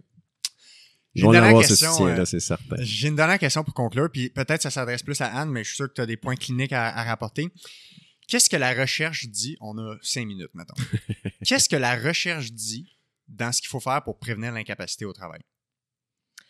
Bien, encore une fois, je. Les points clés, mettons. C'est ça. Je veux te dire qu'on en a beaucoup parlé. Je pense que pour prévenir l'incapacité, il faut vraiment que les gens, on vérifie leurs attentes par rapport à leur retour au travail. Puis euh, qu'on on regarde c'est quoi leur situation au travail puis qu'on essaie de, de, les aider en ce sens. Euh, pour prévenir l'incapacité, il faut que les gens aient un sentiment d'auto-efficacité. Il faut qu'ils sentent hmm. qu'ils sont capables de changer des choses, qu'on les comprend, qu'ils développent une alliance thérapeutique. Fait que c'est un peu tous les mots-clés qu'on a dit tantôt. Là. Franchement, c'est pas sorcier. Pour prévenir l'incapacité, il faut être capable de pas chroniciser les gens. Donc, rapidement leur explication, qu'ils comprennent, qu'ils soient partenaires de leurs soins, qui avancent dans quelque chose qui est signifiant pour eux. Euh, puis, il faut, euh, c'est ça, offrir les, bons soins au bon moment. S'il y a besoin de soutien psychologique, qu'on l'offre. Euh... après ça, je, peux se compléter par le fait, le partenaire entre le, le, professionnel et le patient, je suis 100% d'accord. Mais après ça, le partenaire, ça prend le médecin aussi qui, est, qui est partenaire. Tous les autres toutes les autres personnes au niveau professionnel de la santé qui sont impliquées dans ce dossier-là, il faut que ce soit des partenaires qui parlent le même langage. Après ça, au niveau de l'employeur, c'est hyper important. Mm-hmm. De savoir que tous ces beaux, ces belles personnes-là qui gravitent autour du patient soient toutes des partenaires dans le même sens. Puis il est là l'enjeu. Il est là l'enjeu d'essayer de voir, OK, c'est qui nos alliés, puis c'est qui qui sont peut-être un peu contre nous, ou, ceux qui sont passifs peut-être par rapport à une situation. Puis là, après ça, qu'on soit capable tranquillement d'amener le travailleur, de le ramener pour un, retour au travail qui va être durable. Mm-hmm. Mais il faut absolument que tout le monde, tout le monde, tout le monde travaille ensemble. Puis, tu sais, il y avait un article de ma mentor au postdoc qui s'appelait The Toxic Dose of uh, Systems and Compensation mm-hmm. Systems. Puis, je pense que, tu sais, encore une fois, c'est l'idée de pas prendre le poids du monde sur nos épaules. Tu sais, il y a des facteurs liés à, l'incapacité qui font partie du milieu de travail, puis sur lesquels, des mm-hmm. fois, tu sais, s'il y a du harcèlement psychologique, comment nous, on va agir sur ça, on le fera pas directement, puis il faut être capable d'écouter les gens. Mais je pense que c'est d'avoir une vision systémique qui va prévenir l'incapacité et pas du genou seulement de la personne. Picture. Ouais, c'est ça. J'invite en plus, puis moi j'ajouterais un point, ce serait de considérer les besoins psychologiques des gens fondamentaux au travail. Puis je fais beaucoup référence aux travaux de recherche de la théorie de l'autodétermination dans la mhm. psychologie de la motivation, entre autres Jacques Forêt au Québec qui fait beaucoup de travail en ce sens, puis qui est psychologue du travail. J'invite les gens à écouter euh, l'épisode que j'ai fait sur la psychologie de la motivation. Puis on parle de ces enjeux-là, à quel point c'est important pour des employeurs de comprendre ces concepts-là, qu'il y a des besoins psychologiques fondamentaux qui sont qui sont déterminants du bonheur au travail puis du bien-être au travail. Fait on a tellement de science, je peux pas croire qu'on peut pas utiliser tout ça pour arriver au meilleur scénario possible faut être invité aux bonnes tables aussi. Il faut se faire inviter ou créer nos bonnes tables. Fait que moi, c'est le message. Ça, c'est la bonne table. Exactement, oui. Il faut en parler. Je te remercie, Alexis. Ah ben merci à Parce vous. Parce que franchement, je trouve que ben, souvent quand j'en parle à des gens du travail que je fais, ils sont comme hein, c'est vrai, on le vit. Mm. On est pris avec euh, qu'est-ce qu'on fait, puis blabla. Mais tu mm-hmm. sais, on n'a pas d'espace de discussion mm-hmm. souvent qui s'ouvre pour mm-hmm. ça. Puis j'inviterais, je pense, la physio euh, à faire des journées peut-être qui portent sur cet enjeu-là, sur les travailleurs. Puis c'est pas nécessairement que les travailleurs indemnisés au travail. Je pense Mhm, comment on mhm. prend en charge les gens qui travaillent puis qui ont besoin de soutien. Ouais. Puis parce que c'est la majorité, si on travaille avec une clientèle, euh, tu sais, adulte, là, ils vont Mhm. être des travailleurs en majorité. Ouais. Fait que je pense que je nous inviterais à en discuter davantage. Effectivement. Ben, d'ailleurs pour ça que je vous avais reçu. Puis merci euh, énormément de votre euh, générosité dans le temps. Je sais que vous avez des horaires qui s'apparentent au premier ministre assez souvent. Puis, tu sais, il y a tellement de monde qui font du travail important, mais souvent c'est dans l'ombre où il y a pas, Ouais. il y a ce lien entre la, entre la science, la recherche, puis le, le public, puis la vulgarisation, c'est pas fait. Fait que, tu sais, je- cette tribune-là, je trouve ça le fun que vous ayez pu apporter tous ces points-là, puis cette, cette expérience-là. Je pense que ça amène beaucoup de concret dans quelque chose qui semble des fois très complexe fait pour les gens. Fait que je vous remercie énormément. Puis, euh, je sais pas si vous avez un mot de la fin ou quoi que ce soit. Je pense, j'ai l'impression qu'il faudrait une partie 2 à cet épisode-là. parce exactement que là je m'en vais. Moi, Chaque point là, sur ma feuille, ça aurait pu être une heure et on peut demie. ouvrir la boîte. Ouais, il y a plein de boîtes. Euh, puis j'espère qu'il va y avoir une part 2 aussi avec. Euh, parce que ce qu'on veut, on, on va le dire, puis on va le dire devant tout le monde, dans le fond, c'est que on veut être présent dans Ouais. le prochain, dans la prochaine année pour être sûr que l'avenir de la réadaptation du travailleur accidenté dans le système qui va être en place avec les règlements qu'ils vont avoir, il faut que les professionnels de la réadaptation soient là. Il faut que les chercheurs y soient, il faut que les autres professionnels y soient, en même temps que les décideurs aussi, que les patrons, les syndicats. Puis après ça, ensemble, on se dit, OK, c'est parfait. Comment on peut re- repenser, redéfinir? Ça, on s'inscrit là-dedans au bout. Euh, fait qu'il faut absolument une volonté politique en arrière de tout ça. Ouais. On a travaillé depuis bien des années. Puis là, c'est en train de voir le jour. Fait que j'espère qu'on va être capable de faire une part 2 avec des points en disant écoute, ce qui s'en vient, là, il va y avoir tel, tel, tel Mhm. aspect, ça va être intéressant, il y a une modification, puis j'espère que ça va être des beaux éléments. Et non pas juste de dire ben, c'est une vieille loi qui a été ressassée, puis finalement, on a les mêmes impacts pour les 15 prochaines années. Ouais. Moi, j'y crois. Fait Il va falloir se reparler en temps et lieu. Tout à fait. Je suis partante. Puis moi, je t'inviterais, je lancerais ça de même, Ouais. à faire des podcasts comme tu as fait. Je savais pas que tu avais fait le podcast sur la, la psychologie, la motivation. Ouais. Mais je pense qu'aussi sur le social. Oui. Parce Ouais. que là, on parle. T'as-tu des noms? Tu me donneras. euh, Ouais, je t'ai donnerai, là. Fait que là, je, profite du podcast pour le faire. Mais tu sais, je pense tous les enjeux, là, d'équité, puis de comment on s'occupe des gens dans la, dans la vie qui n'ont pas accès à nos soins de physio, ni en public, ni Ouais, en ouais. privé. Mhm. Je pense que les aspects sociaux, ça drive. On est en 2022. Les déterminants sociaux de la santé. Les déterminants sociaux de la- dont on ne parle pas assez. Ouais. Donc, je pense Mhm. que ça, là, faut mettre ça sur la place publique. Fait que c'est mon 100% invitation pour toi. si les gens veulent avoir accès à tu sais, en lien avec, on a, on a cité beaucoup d'études ou on, on a Mhm. parlé beaucoup de travaux de recherche. C'est où, Anne, la façon la plus simple pour que les gens qui veulent lire les études ou les, tes travaux de recherche, c'est où la meilleure, le meilleur endroit pour tout répertorier ça? Ben, en fait, je dirais, il y a des travaux en libre accès à l'IRSST. Beaucoup de rapports, dont l'Institut de recherche en, euh, Robert Sauvé en santé du travail, où il y a Mm. des recherches intéressantes qui se font sur la santé du travail. Mes travaux, j'essaie le plus possible, parce que je sais que les physios n'ont pas accès euh, à PubMed puis Ouais. ces affaires-là, à les mettre, tous les chercheurs devraient faire ça, sur le dépôt institutionnel de l'université qui est en libre accès, donc papyrus. Mm. Donc, il y a toutes les versions pré-finales Ouais. de mes articles. J'ai Sont mis là. là. Fait que, que les gens aillent voir là. Puis sincèrement, si les gens ils sont super intéressés puis ils veulent m'écrire un courriel, euh, on donne-tu mon courriel? Euh, tu peux le plugger, absolument. C'est anne.udon, c'est H-U-D-O, udon, à, à, à commercial umontréal.ca. Parfait. Donc, bref, écrivez-moi si ça vous intéresse. Euh, puis le papyrus université, euh, l'IRSST. Super. Puis il y a d'autres sites là, comme Institute of Work and Health, IWH. Puis souvent, même sur, tu sais, le, sur le profil de l'Université de Montréal, de, de l'école de réadaptation, on peut voir toutes tes publications Ben oui. sur ResearchGate. Il y a euh, Yannick qui fait beaucoup de travaux, Yannick Tousignan la flamme. Ouais, Sherbrooke. oui, donc je vous invite il à va aller venir voir au podcast aussi. euh, en 2022. Oui, parler de quoi? Euh, à, à déterminer. OK, à suivre. Il y a Et- trop d'options. C'est ça. fait que, euh, bref, euh, allez voir ça. Super. Puis euh, Marie-Josée Durand aussi, Ouais. qui fait beaucoup de travaux. Puis Pascal, il y a ce que la fédération fait comme travail. Souvent, il y a beaucoup de communication qui est faite pour que les physios aient accès à ça. Où est-ce qu'ils peuvent retrouver l'information? sur le site de la Fédération des cliniques de physiothérapie du Québec, euh, donc physio, physioquebec.com. Mais il y a, puis sinon, puis le site est en euh, remodelage Ouais. avec, on va mettre toute la banque des publications qu'on a faites aussi dernièrement. Super. Euh, puis s'ils ont une question, c'est info à qui, euh, peuvent, puis après ça, on va, on va les guider là-dedans. Mais je les invite, j'invite tout le monde justement à surveiller ce qui s'en vient au niveau de, oui, des programmes de formation, pour avoir une expertise plus approfondie au niveau du travailleur pour éduquer, pour mieux éduquer puis savoir ce qui s'en vient. Euh, c'est euh, super. C'est dans les cartons. Ça va faire un, bon pont parce que Denis s'en vient au podcast au mois de mars, je pense, ou février. Fait qu'on pourra poursuivre la discussion. Super. Fait que merci beaucoup de votre temps. Puis merci à toi. au plaisir de se reparler à la prochaine. C'était un plaisir. Oui, c'est le fun. Salut. Bye bye.